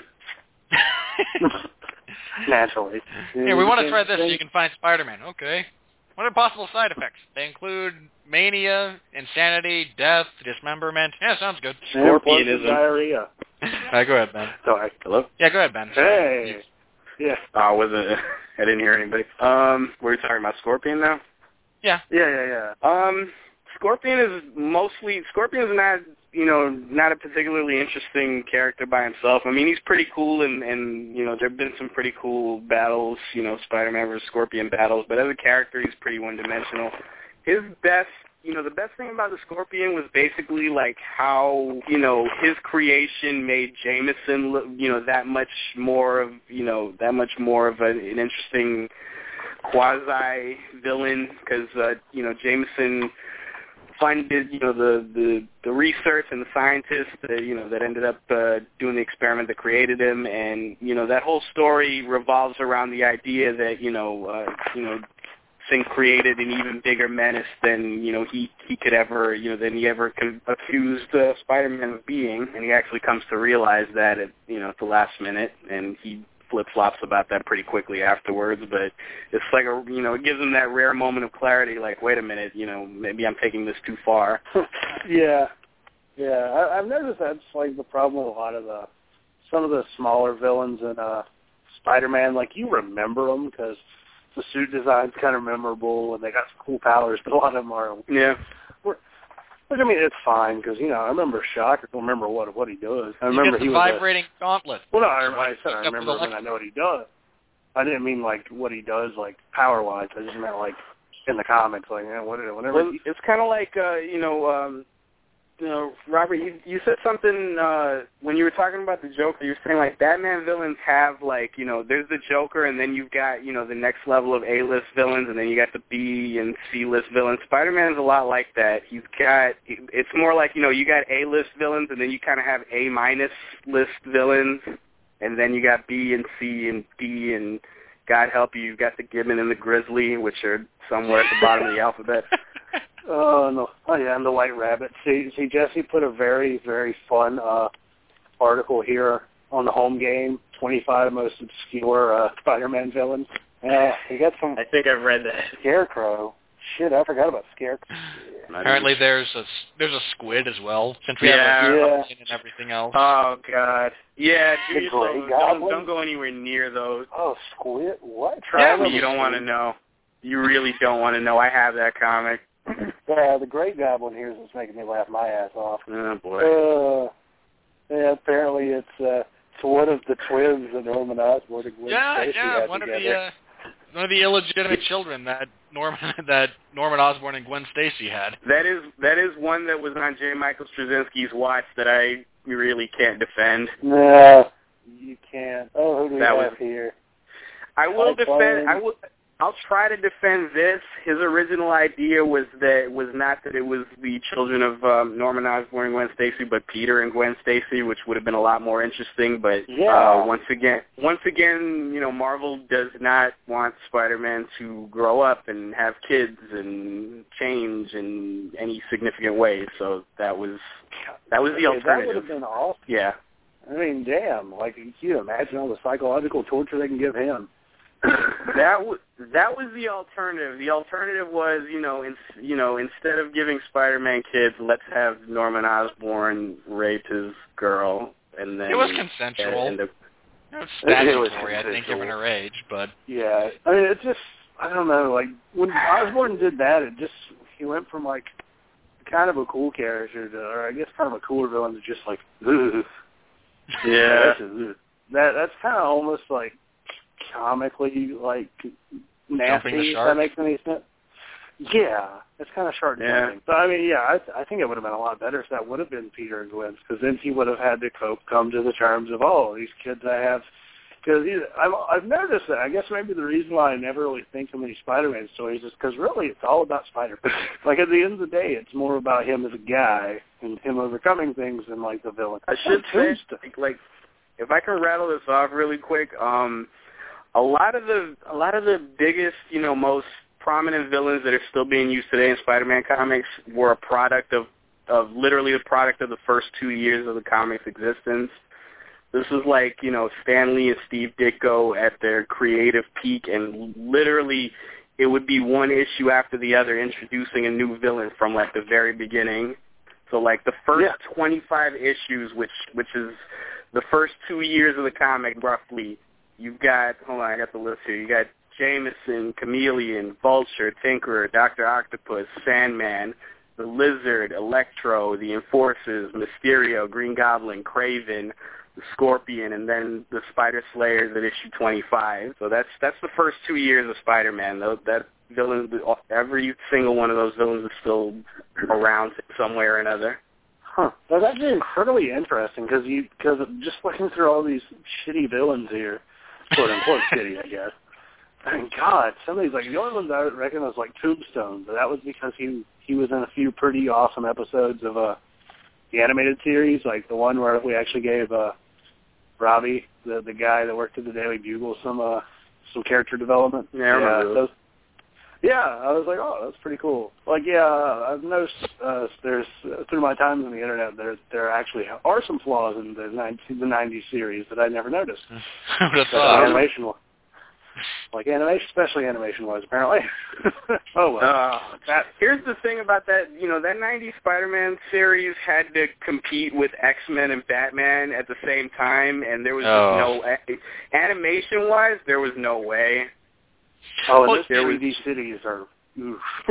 I love those two shows just as a study in contrast because you have X-Men that strove to be a lot more realistic, and then you have this kind of stylized Art Deco that you get out of Batman the Animated Series. And I mean, I enjoy both series, but just the way they contrast with each other is just, uh, for me at least, is really, was really fascinating. Yeah, because you look at like X Men did a lot of adaptation to a lot of uh stories of the time and in the past. And I, I always look at Batman as they did mostly their own thing. And that's I. Well, they came. know, Well, my they had their own version of Doctor Freeze or Mister Yeah, Freeze. actually, I mean, he he, be, So he became that version of it, that version of it was so good that the comics ended up adopting pretty much that origin from the animated series. yeah. yeah, they like that. retconned Like before he material. was like yeah, before Well, he was just a guy with a cold gun, and then after that he became a tragic character. Uh, Paul Dini, Well, you they had brilliant they, had, bastard. they adopted uh, Harley Quinn too. She started in their animated series and then moved into the comics because she was so popular. Yep.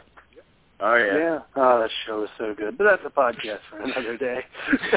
Yeah, when, we, when I get back to Batman, we we'll be discussing that at Yeah. length. Oh yeah. All right, I uh, can talk about that series for hours. Uh, who's all right, Ben. Have we uh, have we not hit anybody that sticks out in your head? Oh, we haven't talked. We haven't touched on Hobgoblin. Oh, the Hobo Goblin. Oh yeah. All That right, Ben.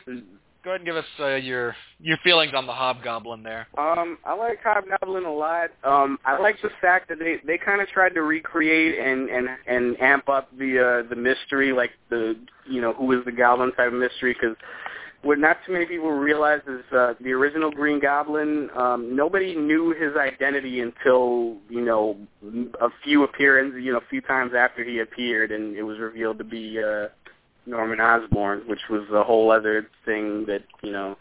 That Didn't was they, a lot weren't they originally going to go a different way? um, I, yeah, I talked about this uh, before in, in another podcast. Um, Steve Ditko actually wanted the Green Goblin to be revealed as somebody that had never been seen before, um, because he, you know that that's just kind of how he viewed things. Like you know, there there's there is no coincidence, and it's not always necessarily a person you know. He tried that with his previous story, and it didn't go over so well. So when it came time to do it for the Green Goblin, Stan Lee was pretty much like, you know, there's no way. This has to be dramatic, and it has to be somebody that we've seen before. Otherwise, it's going to be, you know, the fans are going to want to kill us. Um, so I think they did the right thing with that. They tried to do something similar with the Hobgoblin, where you know uh, you never see his face, you never really know who he is, and when you think that you know who he is, because the the very first, um, I think actually the second Hobgoblin story, he's unmasked, but it's not really him. It's you know one of his one of his hired guys. Um, and it was a whole thing where the original writer uh, Roger Stern had this whole grand plan for how he was going to reveal who the Hobgoblin was, but then he ended up leaving Spider-Man before he could reveal it. So other people, uh, you know, other writers ended up revealing it as somebody that he didn't intend it to be, and he ended up having to re- retcon that much, much later on. I think, you know, within the past 10 years, he wrote the story that he wanted it right with who the Hobgoblin really is, and now they've run with that. But um, you know, at first it was all about the mystery. It was all about, you know, this uh you know, this new goblin and he's stolen all of Norman Osborn's technology and made it better and, you know, uh now, you know, the he's trying to do what the Green Goblin tried to do at first, which is become, you know, a big time, you know, figure in organized crime and uh, you know, make a name for himself and he's gotta kill Spider Man to do it. You see that's the one obstacle. And really with the Hobgoblin it was all business. It was it was never personal which uh, put a new angle on it too. I have to imagine that would almost be refreshing, you know, when you have all of these guys and they keep, you know, when you've been around for so long, when you've been around and has many interactions as you've had between Spider-Man and Green Goblin or Doc Ock or any of the other to get to get a character that just does not care about him personally, isn't interested in who he is or any of that. Just no, I wish to run my organized crime unit and make as much money as possible. I, that's Right. almost got to be a refreshing change of pace. Well, it was. You know, at the time in, in the '80s, this was, you know, th- this was the type of stuff that you know people still wax nostalgic about Spider-Man. You know, in the '80s, it's that whole run, you know, with with the Hobgoblin and the mystery of who he is, and you know, uh, and he was, and he just had like a badass look. You know, he he appropriated, you know, all the Green Goblin technology, but he he had his own look to him, Well, his own Didn't sense Todd of menace. McFarlane draw that? The original That like was- goblins and hobgoblins. Wasn't that early Todd McFarlane? That was no, that was John Romita Jr. It's one of my heroes. Uh, Okay. John Romita Jr. Uh, uh, designed the uh, Hobgoblin, um, and uh, you know it, it's like kind of the, the very first issue, the very first appearance of, of the Hobgoblin, and I, I guess Jesse's playing along with us. He should be able to find this cover. It's the coolest image. It's just you know the Hobgoblin. You, you can't even see his face. The face is, is shadowed by his hood, and it's It's so badass. him. It's an That's image of him ripping Spider-Man the Spider-Man apart, right? costume in half. Yeah, yeah, I see it. I found it. So that is awesome. Yeah. So that's the first thing you see. You don't even know what it's about and what's going on. You find out, you know, what's going on by the end of that story, but that's all you have to go on. And, you know, all you see is, you know, it's a new goblin and we haven't seen a new goblin since, you know, Norman Osborn died. So you have no idea what this guy is, what he's about, what he's doing and, you know, what his angle is and it's it got you right there. It's a great image and it's a great tease to you know suck you into into the comic, and then the story was great on top of that. All right. Uh, anything that he hasn't touched on that you wanted to, Coop, as far as Hobgoblin? Oh, all of it. I thought damn badass. Oh, so I did not know Deadpool played the Hobgoblin one. That's funny. This Is there is anyone after Deadpool escaping. played? This is after escaping the hospice. Hospice. Deadpool was hired by the Wizard to bomb a hangar dressed as the Hobgoblin. Deadpool mentioned he disliked the costume, and after he having bombed the wrong hangar, he never wore it again. That is a story you can only do with Deadpool. It doesn't work with Uh, anybody else. No, not No. really. Oh, man. Deadpool's so awesome. But they, but for a while, they were really. I don't know if they're still doing it. They were really stretching him kind of thin. Oh, yeah, he's so badass. And the Hobgoblin's awesome. I, I definitely remember him from the from again the '90s show. That's where a lot of like my early memories came from. That is Like, one of the up. things. Sorry, go ahead. Mm-hmm. I was just saying in the in the '90s show, he ended up being rich girl Felicia Hardy. Her her boyfriend or something, or fiance or something like that was the Hobgoblin. And I thought that was Yeah. actually I thought that was a pretty cool way of integrating like that character in with all the other stuff. It was interesting. And Le- Oh, Mark Hamill. Yeah, thank yeah, you. I was- yeah. I forgot about. That. Yeah, Mark Hamill voiced him. That was that was one of the few things I really loved about that series. Actually, across the board, that's one of the few things I really loved about that series. Is, is the the voice cast was awesome. The voice cast was damn near perfect. That's about the only thing. The only thing it was missing was J.K. Simmons and J.J. Jonah They got it out there. Which is what he does now for the Spider-Man con. Uh, doesn't he do that now? Like he was I'm so good sure. at it that he has now taken over some of the voice roles, or at least for the movies. I, for some of the animated movies, he's done it. I don't know. Oh, I haven't heard. I haven't heard. I have it's to like Steve that. Blum. They found out Steve Blum was so good at Wolverine. The dude pretty much voices Wolverine for everything now. Always cool. Uh, yeah. I'm gonna have to like see if I can find that on YouTube now because Mark Hamill's voice acting is that guy reinvented his career doing voice acting and not just with the Joker, even though he does an awesome Joker. But that's it. All right, so there anybody that we haven't touched on that you want to touch on yet, Ben? Uh, looking at my list right now. Um, I think we covered all the A. Actually, we didn't. We didn't. We didn't catch uh, the lizard. That's about the Oh. only A like really A list guy that. uh And that's another pretty tragic figure. Is uh, you know. Dr. Curt Connors. Yeah, Poor guy a- lost his arm, decided he wanted it back. Spliced reptile DNA because reptiles will regrow things like tails and mutated. Yeah, he's a very, my understanding, he's a very tragic character. It's also another good example of Stan Lee's, uh, you know, science will do whatever I say it does. You know, when he's trying to create a villain. Yes. Excelsior. But you know, you, when it's this when it's this cool, you, you don't care one bit. But it's you know, it's super science. You know, as long you know, my thing with that, and this goes for a lot of you know various mediums. As long as you don't insult my intelligence, I'll go with you. If you give me an Sure. excuse to follow your logic, I'm there. And if you want an example of this, that is uh, a completely different discussion. But Snakes on a Plane, they at least made the effort to. Ex- hang on, not a great movie. They made enough effort to say, okay, here's how they got on, here's why they're behaving differently than they would normally. That I'm okay. I'm willing to go with. Plenty of other problems with that movie, but when That you movie- make good, No, that movie that that movie was actually more entertaining than it had any right to be. It actually started sucking the moment that all the snakes got sucked out of the plane. yeah, and So anyway, not because they had Keenan landing the airplane. That didn't help. that's yeah, that's what I mean. Oh, geez. But no, I, I'm with you. I enjoyed, but again, it's one of those. It's you know, just if you give me enough of a reason to believe, I'll follow you there. Just don't do anything stupid or jarring. And Stan Lee was good at that, by and large. You know, none of Yeah. it was realistic, but it made enough sense within its own universe to be plausible. And that's all you can ask for when you're dealing with the fantastic. sure. I, I'm just, I'm curious. Since we're talking about the lizard, did you enjoy the uh, Jonathan Rice Davies version that, or Davis version that was seen in the Spider-Man? Did you enjoy his vision of you know, his version of Spider-Man, or was or of the lizard? The lizard specifically. Um, Yeah. Nah, I, I, I thought it was. Eh, he was. He wasn't that great of uh, that great of a villain. There was more that they could have done with it.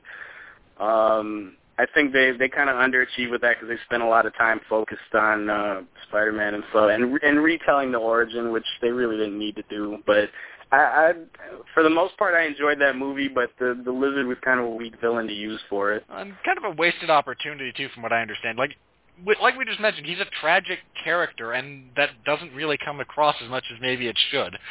And this is one of the reasons I've kind of come around to Mark Radlich's point of view on origin stories, and that some of them you don't need to retell. Everybody knows how Batman became Batman. Everybody knows how Spider-Man became Spider-Man. We don't need to see the origin every time we get another get get an opening an opening movie in a franchise.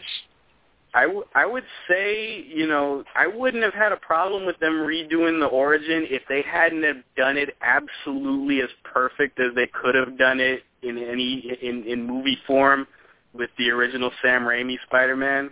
Like, I don't. That was about as good as it got as far as retelling Spider-Man's origin. So they weren't going to top that with with this movie. They they went so far away from it that it just seemed pointless and it wasted a lot of time. And that movie actually picked up a lot when they got all of that stuff out of the way. uh, You know, in my opinion. Yeah, when we're Yeah, not I retelling things everyone knows, the story improves. Who'd have thought? yeah, I thought the, like the lizard in, in that movie. Like I actually liked the character, and it kind of did make sense why he was doing everything. But once he became like I want to turn everybody into lizards. I was like, that doesn't make much sense character-wise. Like, I, I get it, but it's kind of a far leap from him to go to, uh, you know, I want to regrow my arms. I want to destroy the world. I mean, yeah, I'm sure turning into a lizard can make you be a little crazy, but I don't think it is turn everybody into lizards crazy. I think he Then again, he that's had this sort of Oh, go ahead. No, go ahead, Ben. Um, the way I, I look, the way I got what I got from the movie was he uh he had this sort of lizard, you know, human hybrid master race type of mentality, like you know that type of thing. Like you know, this will make the human race better. That's kind of what I got out of it. I could be wrong. Uh, I I haven't seen that. Actually, now that I think about it, go Worth see it. checking It's out. actually it's a good movie. eh, I just haven't got around to of great many movies that I probably should have seen by now that I haven't. But Yeah, Peter Parker is the kind Spider-Man of a, three. I'll tell you that. Yeah, he's, he's kind of a smart ass and a bit of a hipster and a little bit of a douche, but you know, it's realistic. that's, one thing I was like, hey, he kind of does act like a teenager would nowadays. A smart ass hipster. What what people don't remember about those original Spider-Man comics, that's actually a pretty good characterization, a pretty accurate characterization of Spider-Man, like in the early days, because he was kind of, um, you know, he was kind of offbeat, and even after he got the powers and he started coming into his own, you know, he could be kind of a jerk, and he actually had to work at being a good person, and um, you know, he had issues with authority, you know, he rubbed people the wrong way and you know he wasn't he wasn't as nice a guy as people remember him to be. Uh he he really you know that that's what made i think that's what another thing that made peter parker relatable back in the day was that you know he was a guy that was a good person but it didn't come naturally to him. He actually had to work at it. Yeah, that and I, I felt like uh, in that movie it was a little, I guess, more realistic to modern times because uh, cause I because like how he was in the '60s comics, like I, I don't I haven't met many kids like that ever. Like you know, in modern time, you know, like, the science whiz that's always like attached to the lab, and I never never met those kids. So I was like, ah, yeah, this, I felt like it was a little more realistic. But I mean, the the Sam Raimi version is still pretty pretty solid. I could dig it. Go Web, go. we finally the costume perfect now you know, they got the costume right, and hey, look, he actually has to make his web cartridges instead of it being randomly part of his mutation. Yeah. Yeah. That was the one That thing that kind of one of bugged me about those. Was like, no, because I remember, no, he had to make his own web being material. It wasn't. You know, he he got jumping, he got strength, he got clinging to walls, but he couldn't shoot his own. we- You know, that was he either had that from the s- Venom symbiote in the black suit, or from his own uh, the things he created. Yeah, didn't uh, S- uh, Stan Lee say the reason he did that is so it would add it could add, he could add in dramatic tension anytime. They're like, oh no, he's almost out of Oh web. crap! I ran out. yeah but that became a gigantic crutch after a while well, Good yeah, idea. that's kind of why he made it. became such a horrible plot device that every other issue he was running out of web fluid. So well, then I guess when you're spinning so much web. yeah, Every, every episode ended with a cliffhanger of, oh crap, he's falling and he's out of webbing material. Not again. Uh, yeah. All right, we're down to the last five minutes or so of live time, and all right, so you we hit the lizard, which was the other one you mentioned. Anyone else, uh, you know, lower level, upper level, Benjamin, that you wanted to touch on, even just kind of mockingly, before we start wrapping up? uh, I have the, with the little bit of time I got left, um, maybe the Vulture, uh, who's kind of Oh, I think geez. kind of underrated. How did I forget about the vulture? Well, he's had so Yeah. different. That's the other thing about the vulture. I mean, I'm gonna try and remember. Wasn't one version like uh, kind of a no- uh, politely a knockoff of like uh, the mate, you know, Sykes, fr- uh, not Sykes, Fagin from uh, Oliver Twist. He, he like ran a ring of orphans underground who did his criminal bidding. Or am I misremembering? I don't remember that. It's possible. I don't. Uh, that might be Hang something I haven't read before. And hang on, I'm gonna. I there's a good chance I'm gonna look up kind of his bio. So I've got a bunch of Vulture issues that I haven't read yet, so um, okay, I'm I. I might be wrong too. I've been wrong before. It happens. Oh God, there's a new vulture. Yeah, there's, a, there's people. different versions. is, is that just the stuff of your nightmares? Humans eating other humans? Uh, it's just in comics. If it's not like the one with the blob, just pissed me off. It was from the Ultimate, like the Ultimatum, when they were killing all the the Ultimate Universe, and the blob was eating the wasp. Like, yeah, that. Uh, yeah, I was just like, Ugh. like that's, Yeah. that's just one of those like that always just gives me the heebie-jeebies. Pointless nothing. yeah. That that story was And I, pretty sad. that, that's why I was making the Jeph Loeb joke because that man just pooped on the like pretty much the entire Ultimate Team. God, Ultimate Three was so bad. Yeah. Ugh. and I and I All right. loved Ultimate So, uh, Team. all right. So, what about Vulture? Was it that? Yeah. Okay, I've looked up. I believe I'm mistaken as far as my. I Yeah. misread. Mis. Or, you know, so Benjamin, you brought him up. Let's hit on the Vulture. You know what? What is it about him that you like? Um, just that uh, they he kind of it's a guy that like a lot of other Spider-Man villains, he's you know he starts off as a petty crook, but they actually gave him a pretty good backstory that plays up on the fact that you know he's an older guy that's you know playing supervillain. That uh, you know his you know he was an inventor. His technology was stolen out from under him. He was made to look like you know kind of a senile old fool. You know he ends up you know getting revenge on his business partner and uh, you know turns to crime. You know, uses you know the invention, you know, the, the vulture invention, which is an electromagnetic flying harness. You know, once again, super science. Um, but you know, he, it's a guy who kind of grew into the identity that he, you know, that he started off with. You know, that he's he's a scavenger, and he's, you know, uh, you know, he can, he even considers himself, you know, pretty, you know, a pretty low, uh, you know, loathsome person, and he's cool with that. Yeah. All right, Coop. Anything you got on the Vulture? I don't have much on him. I just remember he was a guy with a pretty cool suit. I never read. Well, I don't you think know- I've read many uh, Vulture comics. Character design goes a long way. All right. Oh, okay. Who's the other guy, member of the Sinister Six? I'm going to look up the picture here. because We're missing Uh, just Sandman? one. Oh, We haven't said Mysterio. Sandman either. Mysterio. That's the one I was thinking. Yeah, but we didn't do Sandman, and I actually have one that we've all forgotten. But I'll wait. Okay. No, no. Who, Yeah. who have we forgotten? Morbius, the Living Vampire. Oh, yeah. Sorry, my again. My unfortunate first exposure was I need plasma. The Plasma. Plasma's Yeah, ninety that- percent water. Yeah, Hey, that was another thing that made me hate the animated series. They could there were certain words that they couldn't say. Hey, I learned things about the human body that I'm like, oh, I didn't know that was part of blood. Plasma. That and the damn laser pistol still. Ah. Ugh. That even- was yeah. my biggest gripe, Like all '90s animated series couldn't do like they didn't show real gunfire. They were crappy lasers. It was like no. Batman. Well, except I I think Batman got to use guns, didn't they? That yeah, that you know with with impunity, the cops use guns, the crooks use guns, and Batman, yeah, everybody used Everybody machine guns guns too. except, except Batman, who did not need firearms. Batman's so awesome. He doesn't. He'll ne- he never needs guns. That's right, because if he did, he'd be.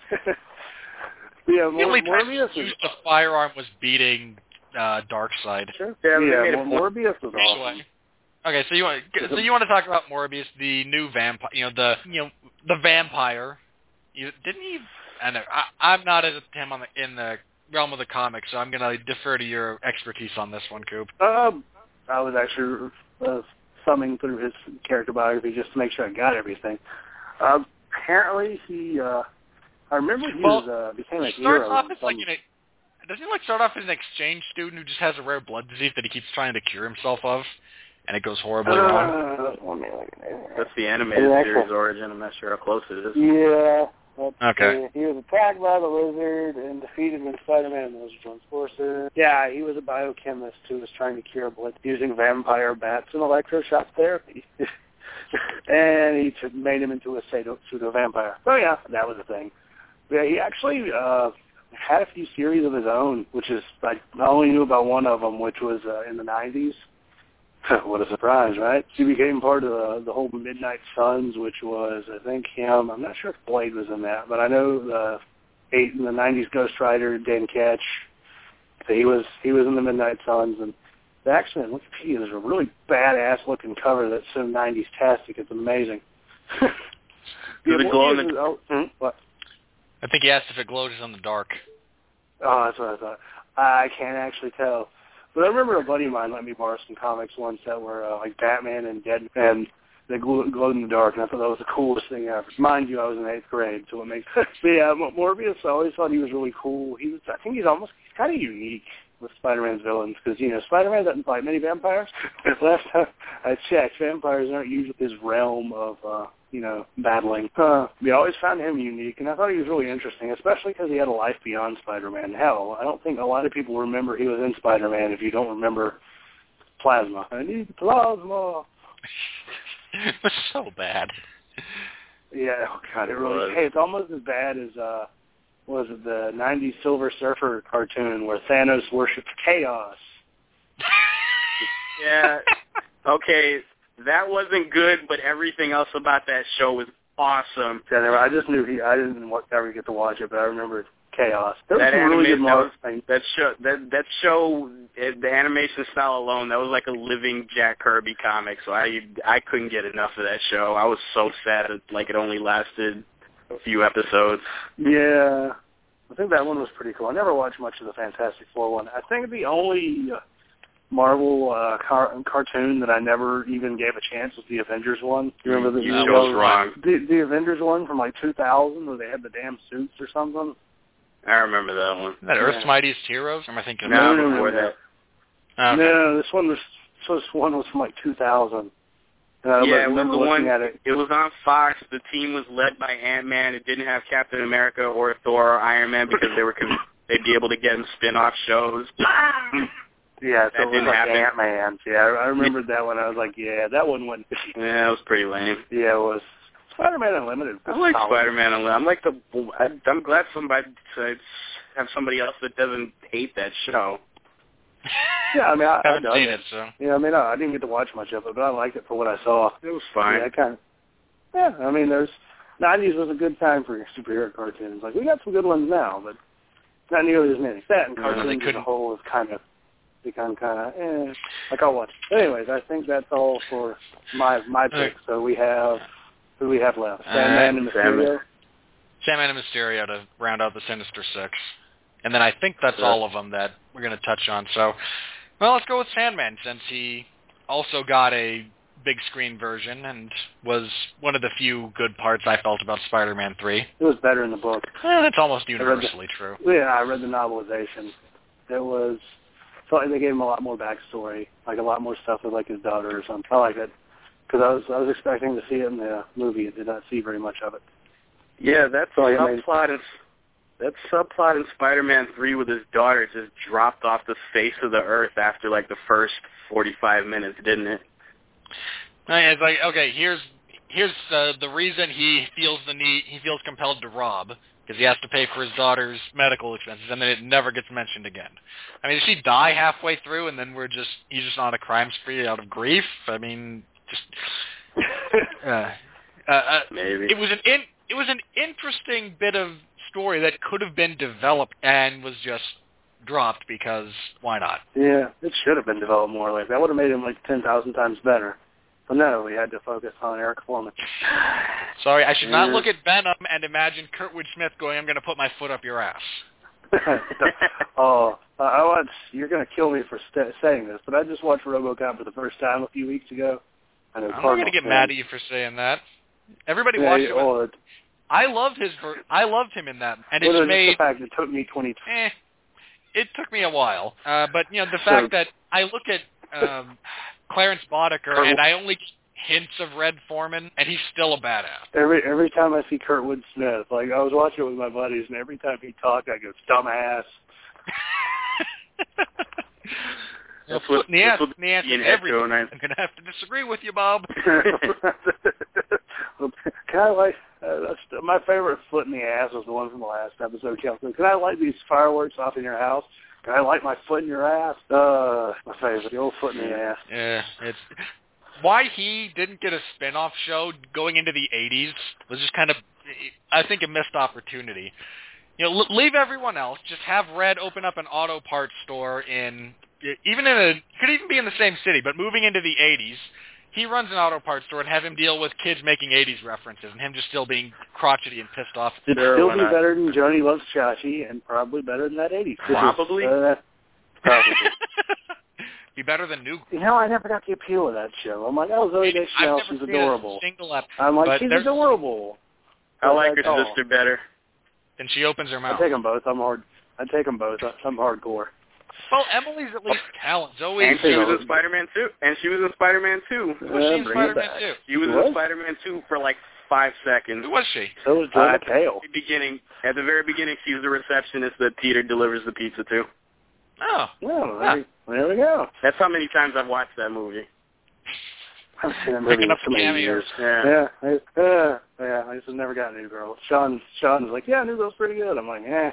I think Zooey No, Deschanel's it's adorable not. and all. Dude, I've been watching Brooklyn Nine Nine though, and Brooklyn Nine Nine is amazing. I'm about to drop it because I hate Andy Dude, I Samberg. marathon. See, I actually, I like Andy Samberg. He's fun. But And, I you know, marathon that um, entire.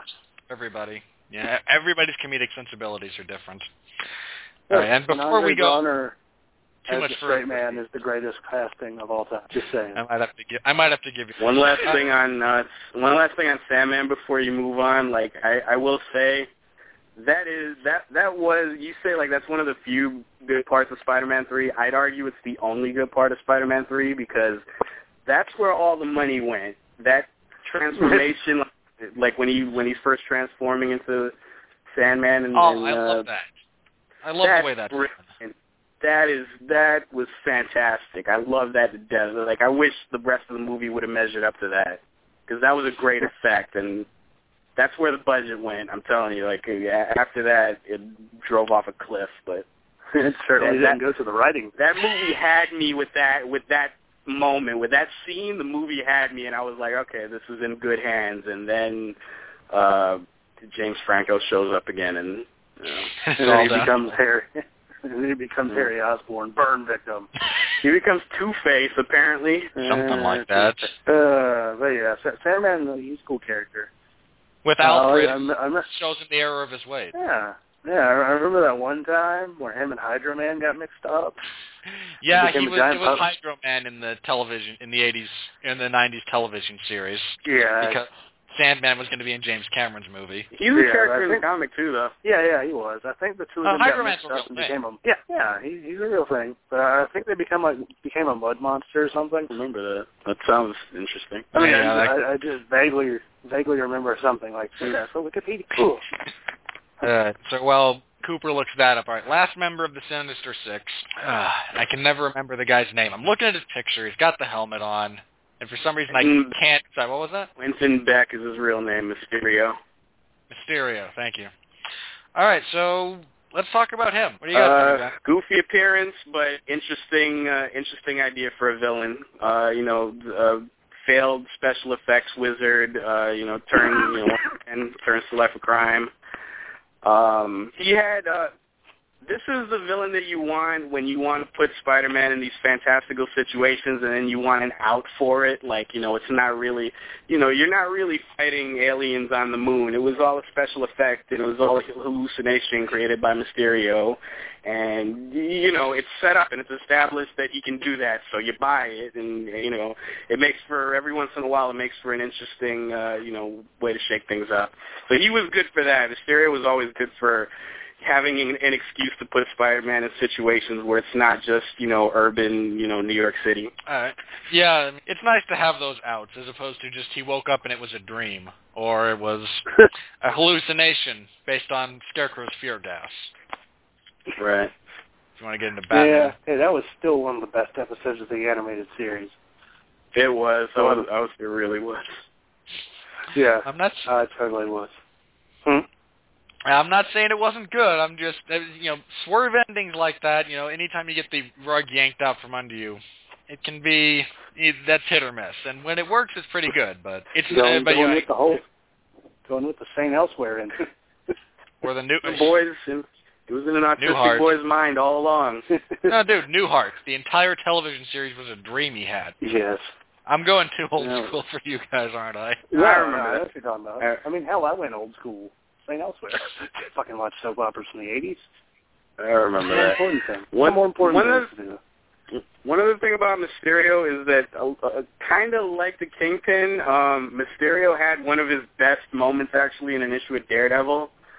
Oh, Um, this, this was when uh, you know Kevin Smith actually wrote a couple of issues of Daredevil in the very early 2000s, I think it was, where uh, Mysterio's revealed to be the uh, villain behind you know this series of event of events that you know where he's trying to drive Daredevil insane and um it doesn't work. He ends up killing, you know, Karen Page, but um it doesn't work and and you know, Daredevil ends up you know kind of humiliating him and and um and I hope I'm not spoiling this, but this is you know, this is like a 14-year-old story. Um, but uh, you know, uh, Mysterio supposedly it's been retconned that it wasn't really him or that he. It, it, but in the story, he ends up killing himself. And the last line was, you know, because you know Daredevil humiliated him and said that you know nothing he's ever created is ever you know really original. You stole every idea that you had. So his his parting word as he puts a gun to his head is, you know, I stole this idea too from Kraven. Bang. Damn. Nice. And the, just for the record, spoilers are welcome here by and large, unless something is ongoing. Uh, and even then, I mean, I resist the urge to spoil on a frequent basis uh, stuff like Game of Thrones because I everybody dies. Good. Good. Yeah, Everybody. There you go. But uh, stuff. But so don't worry about spoiling stuff here. It's unless it's ongoing, in which case, you know, I mean, if a ser- if a series, if a season of television has been over for more than three months, I figure the onus is on you, not on me. I no longer have to tiptoe around it. Okay. So y- you're fine. Any, anything that old, if you if you're not aware of it, or you know, sorry, you, we don't have to tiptoe around that one. I still recommend checking out that Daredevil story arc because it's really good. It's uh Kevin Smith has written comics on and off, you know, from time to time. Not all of them are good. Most of them aren't that great, but that one that one holds up very well. Yeah, I didn't know that. Yeah, Mysterio, I always thought he was really awesome as a kid. So I was like, oh, he's got a gold fishbowl on his head. Oh, that looks so cool. Though in the Spider-Man 2 video game, I loved him. I love Mysterio because he looked all, he was all awesome in his boss battle, but you'll run into him later, and he's just a fucking joke. Is that the one where like is that the one where you uppercut him one time and beat him? Is that is, am I thinking of the right one? Yeah, it's like you you uh, run into him at a uh, like some convenience store robbery or something, and Oh, okay. I was I was pressing X to uh, skip the cutscene, and then all of a sudden it's just uppercut. I'm like, did I break the game? I remember that. I love I love that game. That's such a good game. I never finished it because that fucking boss at the end with you trying to defuse Doc Ock's bombs. That's where Oh, I that game Yeah. That's Yeah, yeah. stopped right there. But that game was so good. It really was. It's one of the few like uh comic book games slash movie games that are worthwhile in the past what twenty years. They prefer the the web slinging physics, so it was fun to just go around the city, you know, with no for no particular reason. Oh yeah, jumping off the Empire State Building was awesome. Yeah. Unless you didn't jump far enough out and you ended up hitting halfway th- down. Yeah, it was. Yeah, I ended up doing that a lot. But yeah, Mysterio was cool. I always, I just always dug what he did. He was so, he was so unique, and like the fact he was some special effects wizard, and he was creating illusions. You don't often see that. Good job, Stan. I think didn't Stan Lee create Mysterio? Oh yeah. Probably. Yeah, even though Stan Lee runs his mouth a lot, and apparently he, he he takes a lot of credit for things he didn't do. Somebody's and that's my phone now. again. Yeah. Everything, everything within the first forty or so issues of, of Spider-Man, you can credit to Stan Lee and Steve Ditko pretty much equally. They, I think- a lot of this, it, it gets kind of murky as to who created what when. I'm, I'm very comfortable just saying it was both and being happy with that.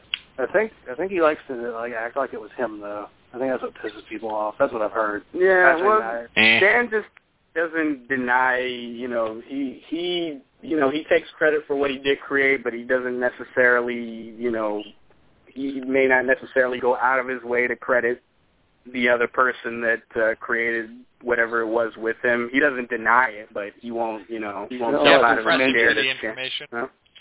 You have to Hmm? press him for the information about it. Yeah, sometimes, but like you know, it's it's becoming a little bit more common knowledge now, especially with uh, you know the Avengers and and all the stuff, all these characters that Jack Kirby you know co-created with him are you know you know becoming much more popular. Uh, you know, Iron Man and um, Thor and and all of these all of these other things. You know, behind you know behind everything Stan Lee created in in the '60s was you know was a phenomenal artist that you know that contributed at least half as much to it. Yeah, yeah. See, I didn't. I actually read an article about it like a few months ago about how much credit does he really deserve, and I was like, oh, that's a really interesting thought. I never thought of it like that. Because you know, half the time people don't tend to give the artist a lot of credit because writer. I don't know. I mean, I've, I I've, know. written, I've written all all of one comic in my life.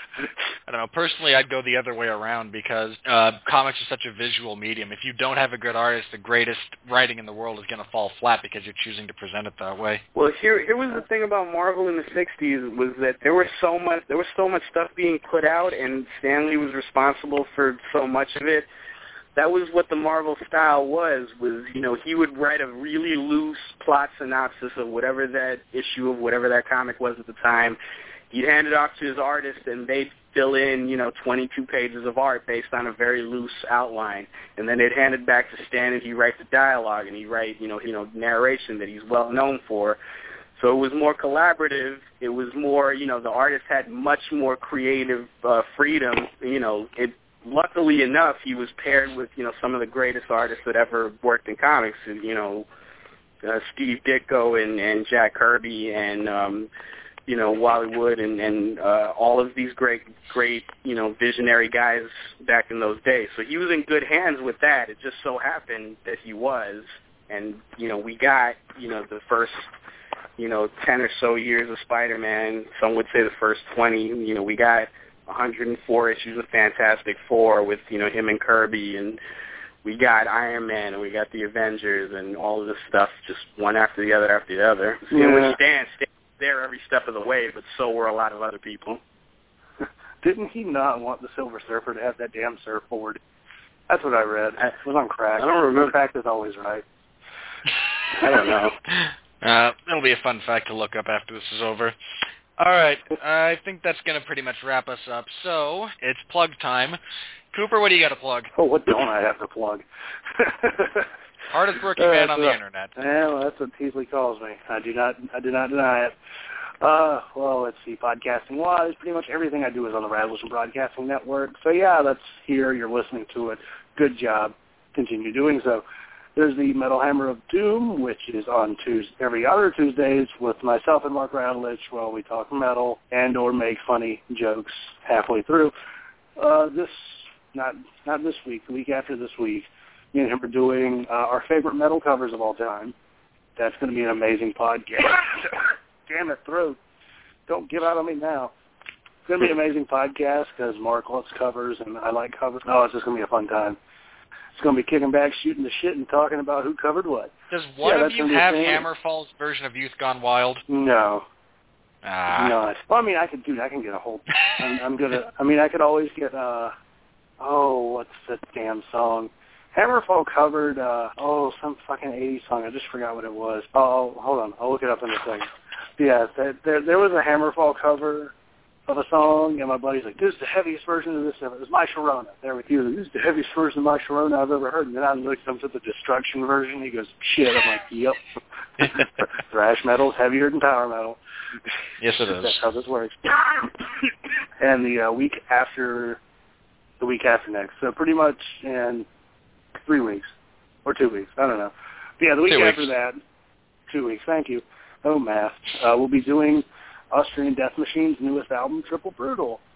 Before you know, Mark goes on the Jonas, Jonas Exodus, and we don't see him for like three months. Oh, it's gonna be gonna be terrifying. But yeah, that that's a thing. And there's also the podcast co-hosted by myself and the man who was on earlier, Jason Teasley, as I like to call him, Teasley, you bitch, from the cheap seats, where he and I talk sports. So really, we've come to the uh, realization that we're more of an NFL podcast because while I enjoy and respect all the uh, the other three major sports in the in America, as well as soccer and all the other, you know, all the, the minor sports like curling and I don't know, badminton. The only thing me and him really pay attention to is football. Yeah, we kind of just do football. And this last episode, it's kind of a shorter one, but you get to hear me do a 10-minute rant on why my Carolina Panthers are going to fucking suck next year. Oh, it made me so mad. And then we make more inside jokes and talk football. But really, we just make inside jokes because after I finished ranting, we talked football for 15 minutes and then devolved into silly. Who would have thought? and then there is my my baby of a podcast, the Sentai Rider podcast, where it's myself and two of my best friends. We, we talk Tokusatsu, which is uh, Power Rangers, and it's Japanese equivalent. So yeah, we've been kind of gone for the past two, three weeks. Uh, it's been a lot of scheduling, midterms, sleep deprivation, you know. So hopefully we'll be back in this upcoming week with some stuff. We've got a lot to record, a lot to talk about. It's never going to end because we're covering three weekly shows. so yeah, that's yeah, that's that's a fucking lot of stuff. So uh, yeah, keep an eye out for that. Usually we release stuff on Friday on uh, Mondays and Saturdays. Mark has told me I can release shows on the same day as other people re- record shows. So uh, maybe we'll be getting a lot of stuff coming out. I don't know. And then uh, final podcast I have to talk about is the Cooperative Multiplayer Podcast, which is on the TWNE After Dark page on Spreaker.com. It's live on uh, Saturday nights at midnight. Pretty awesome. It's uh, myself, Daniel Anderson, uh, Sean Garmer, and the returning host, at least for this week, Stephen Randall, talking about video games. It's going to be great because now that Randall's back, we can have focus and not make jokes about Kellen Winslow for uh, 20 minutes. Uh, it gets so bad because that, like, that one week we invited Gary, who's Sean's co-host, on, and we just evolved into silliness. It's a common theme with me. Yeah, it's it's going to be a good podcast. Not sure what we're going to talk about, but you know, it's always worthwhile listening, at least in my opinion. I mean, hell, I listen to it every week because I'm on it. and then, uh, then finally, I have a column that sometimes comes out. It's called the Hammer of Doom News Report on 411mania.com. In the Music Zone, typically comes out was supposed to come out Monday night, but I'm always late, so like usually look for it like Wednesday night. Poor Jeremy. But yeah, that, uh, I'm hoping to get it out this week.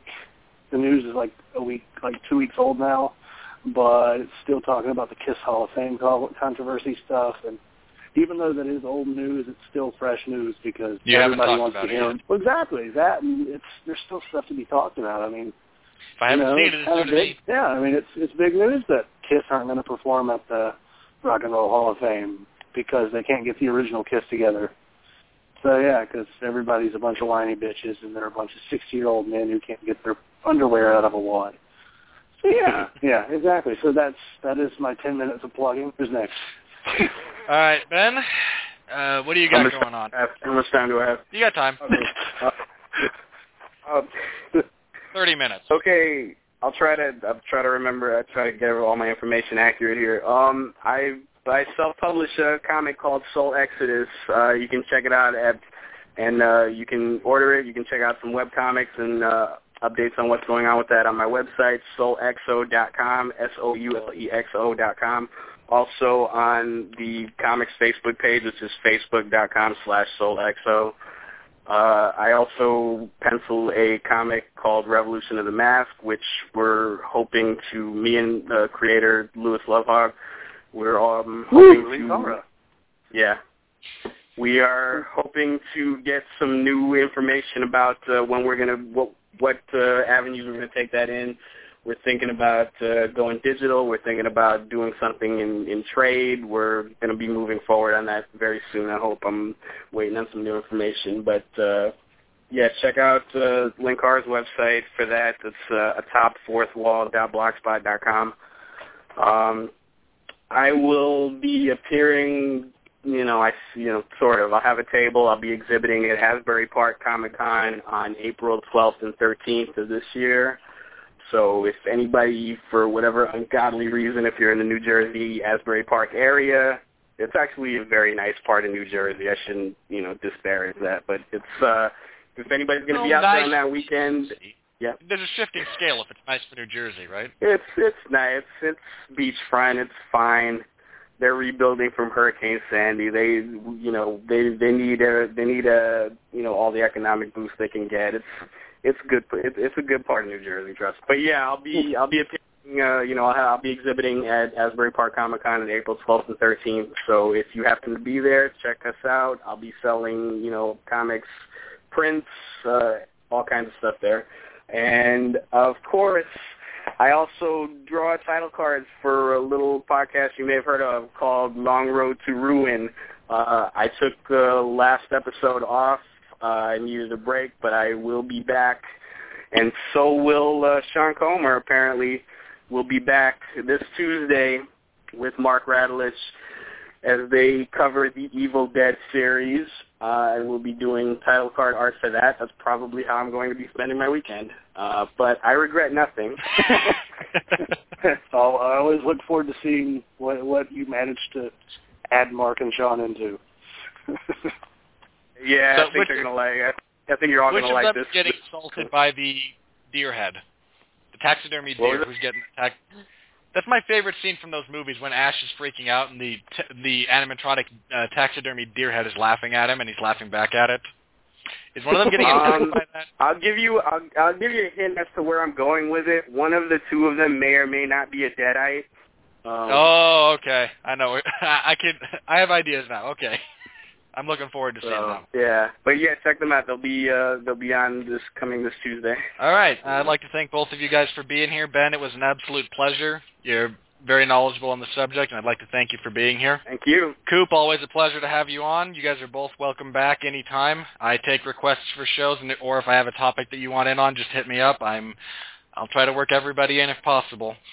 My plugs are going to be brief. I write uh, a weekly news column that goes live every Friday in the MMA zone of 411mania.com called Locked in the Guillotine.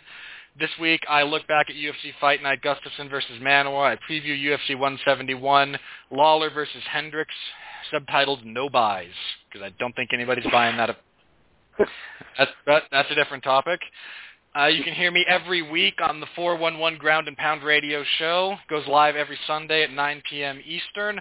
I'm either hosting or I'm a panelist. I get to be a panelist this week because Mark's back and he's going to host again. Yay me. This means less prep work. Uh, Everyone Loves a Bad Guy is every Friday at 9 p.m. Eastern. I'm getting back to Batman next week. I'm making a hard commitment. We're going to, so we can, y'all can look forward to that next week when we touch on pretty much everybody but the Joker, I feel. We're just going to have some fun with that. Anybody you have on that one yet? I have no uh, guests lined up at this time, Coop. So if you're interested, I will put your name in the hat, which I will then draw out I'm very, I'm very much so interested. All right. But that's going to wrap up my plug. So for Benjamin J. Colon, great artist, and very grateful to have him here. For Robert Cooper, I am Robert Winfree. Oh, there it is. Uh, Blog Talk randomly deletes sound bites, apparently, so, but this one survived. All right, so for the aforementioned gentlemen, I'm Robert Winfree saying, remember, bad guys are what make good guys look so good. Without them, they're just guys in tights. So say good night to the bad guy.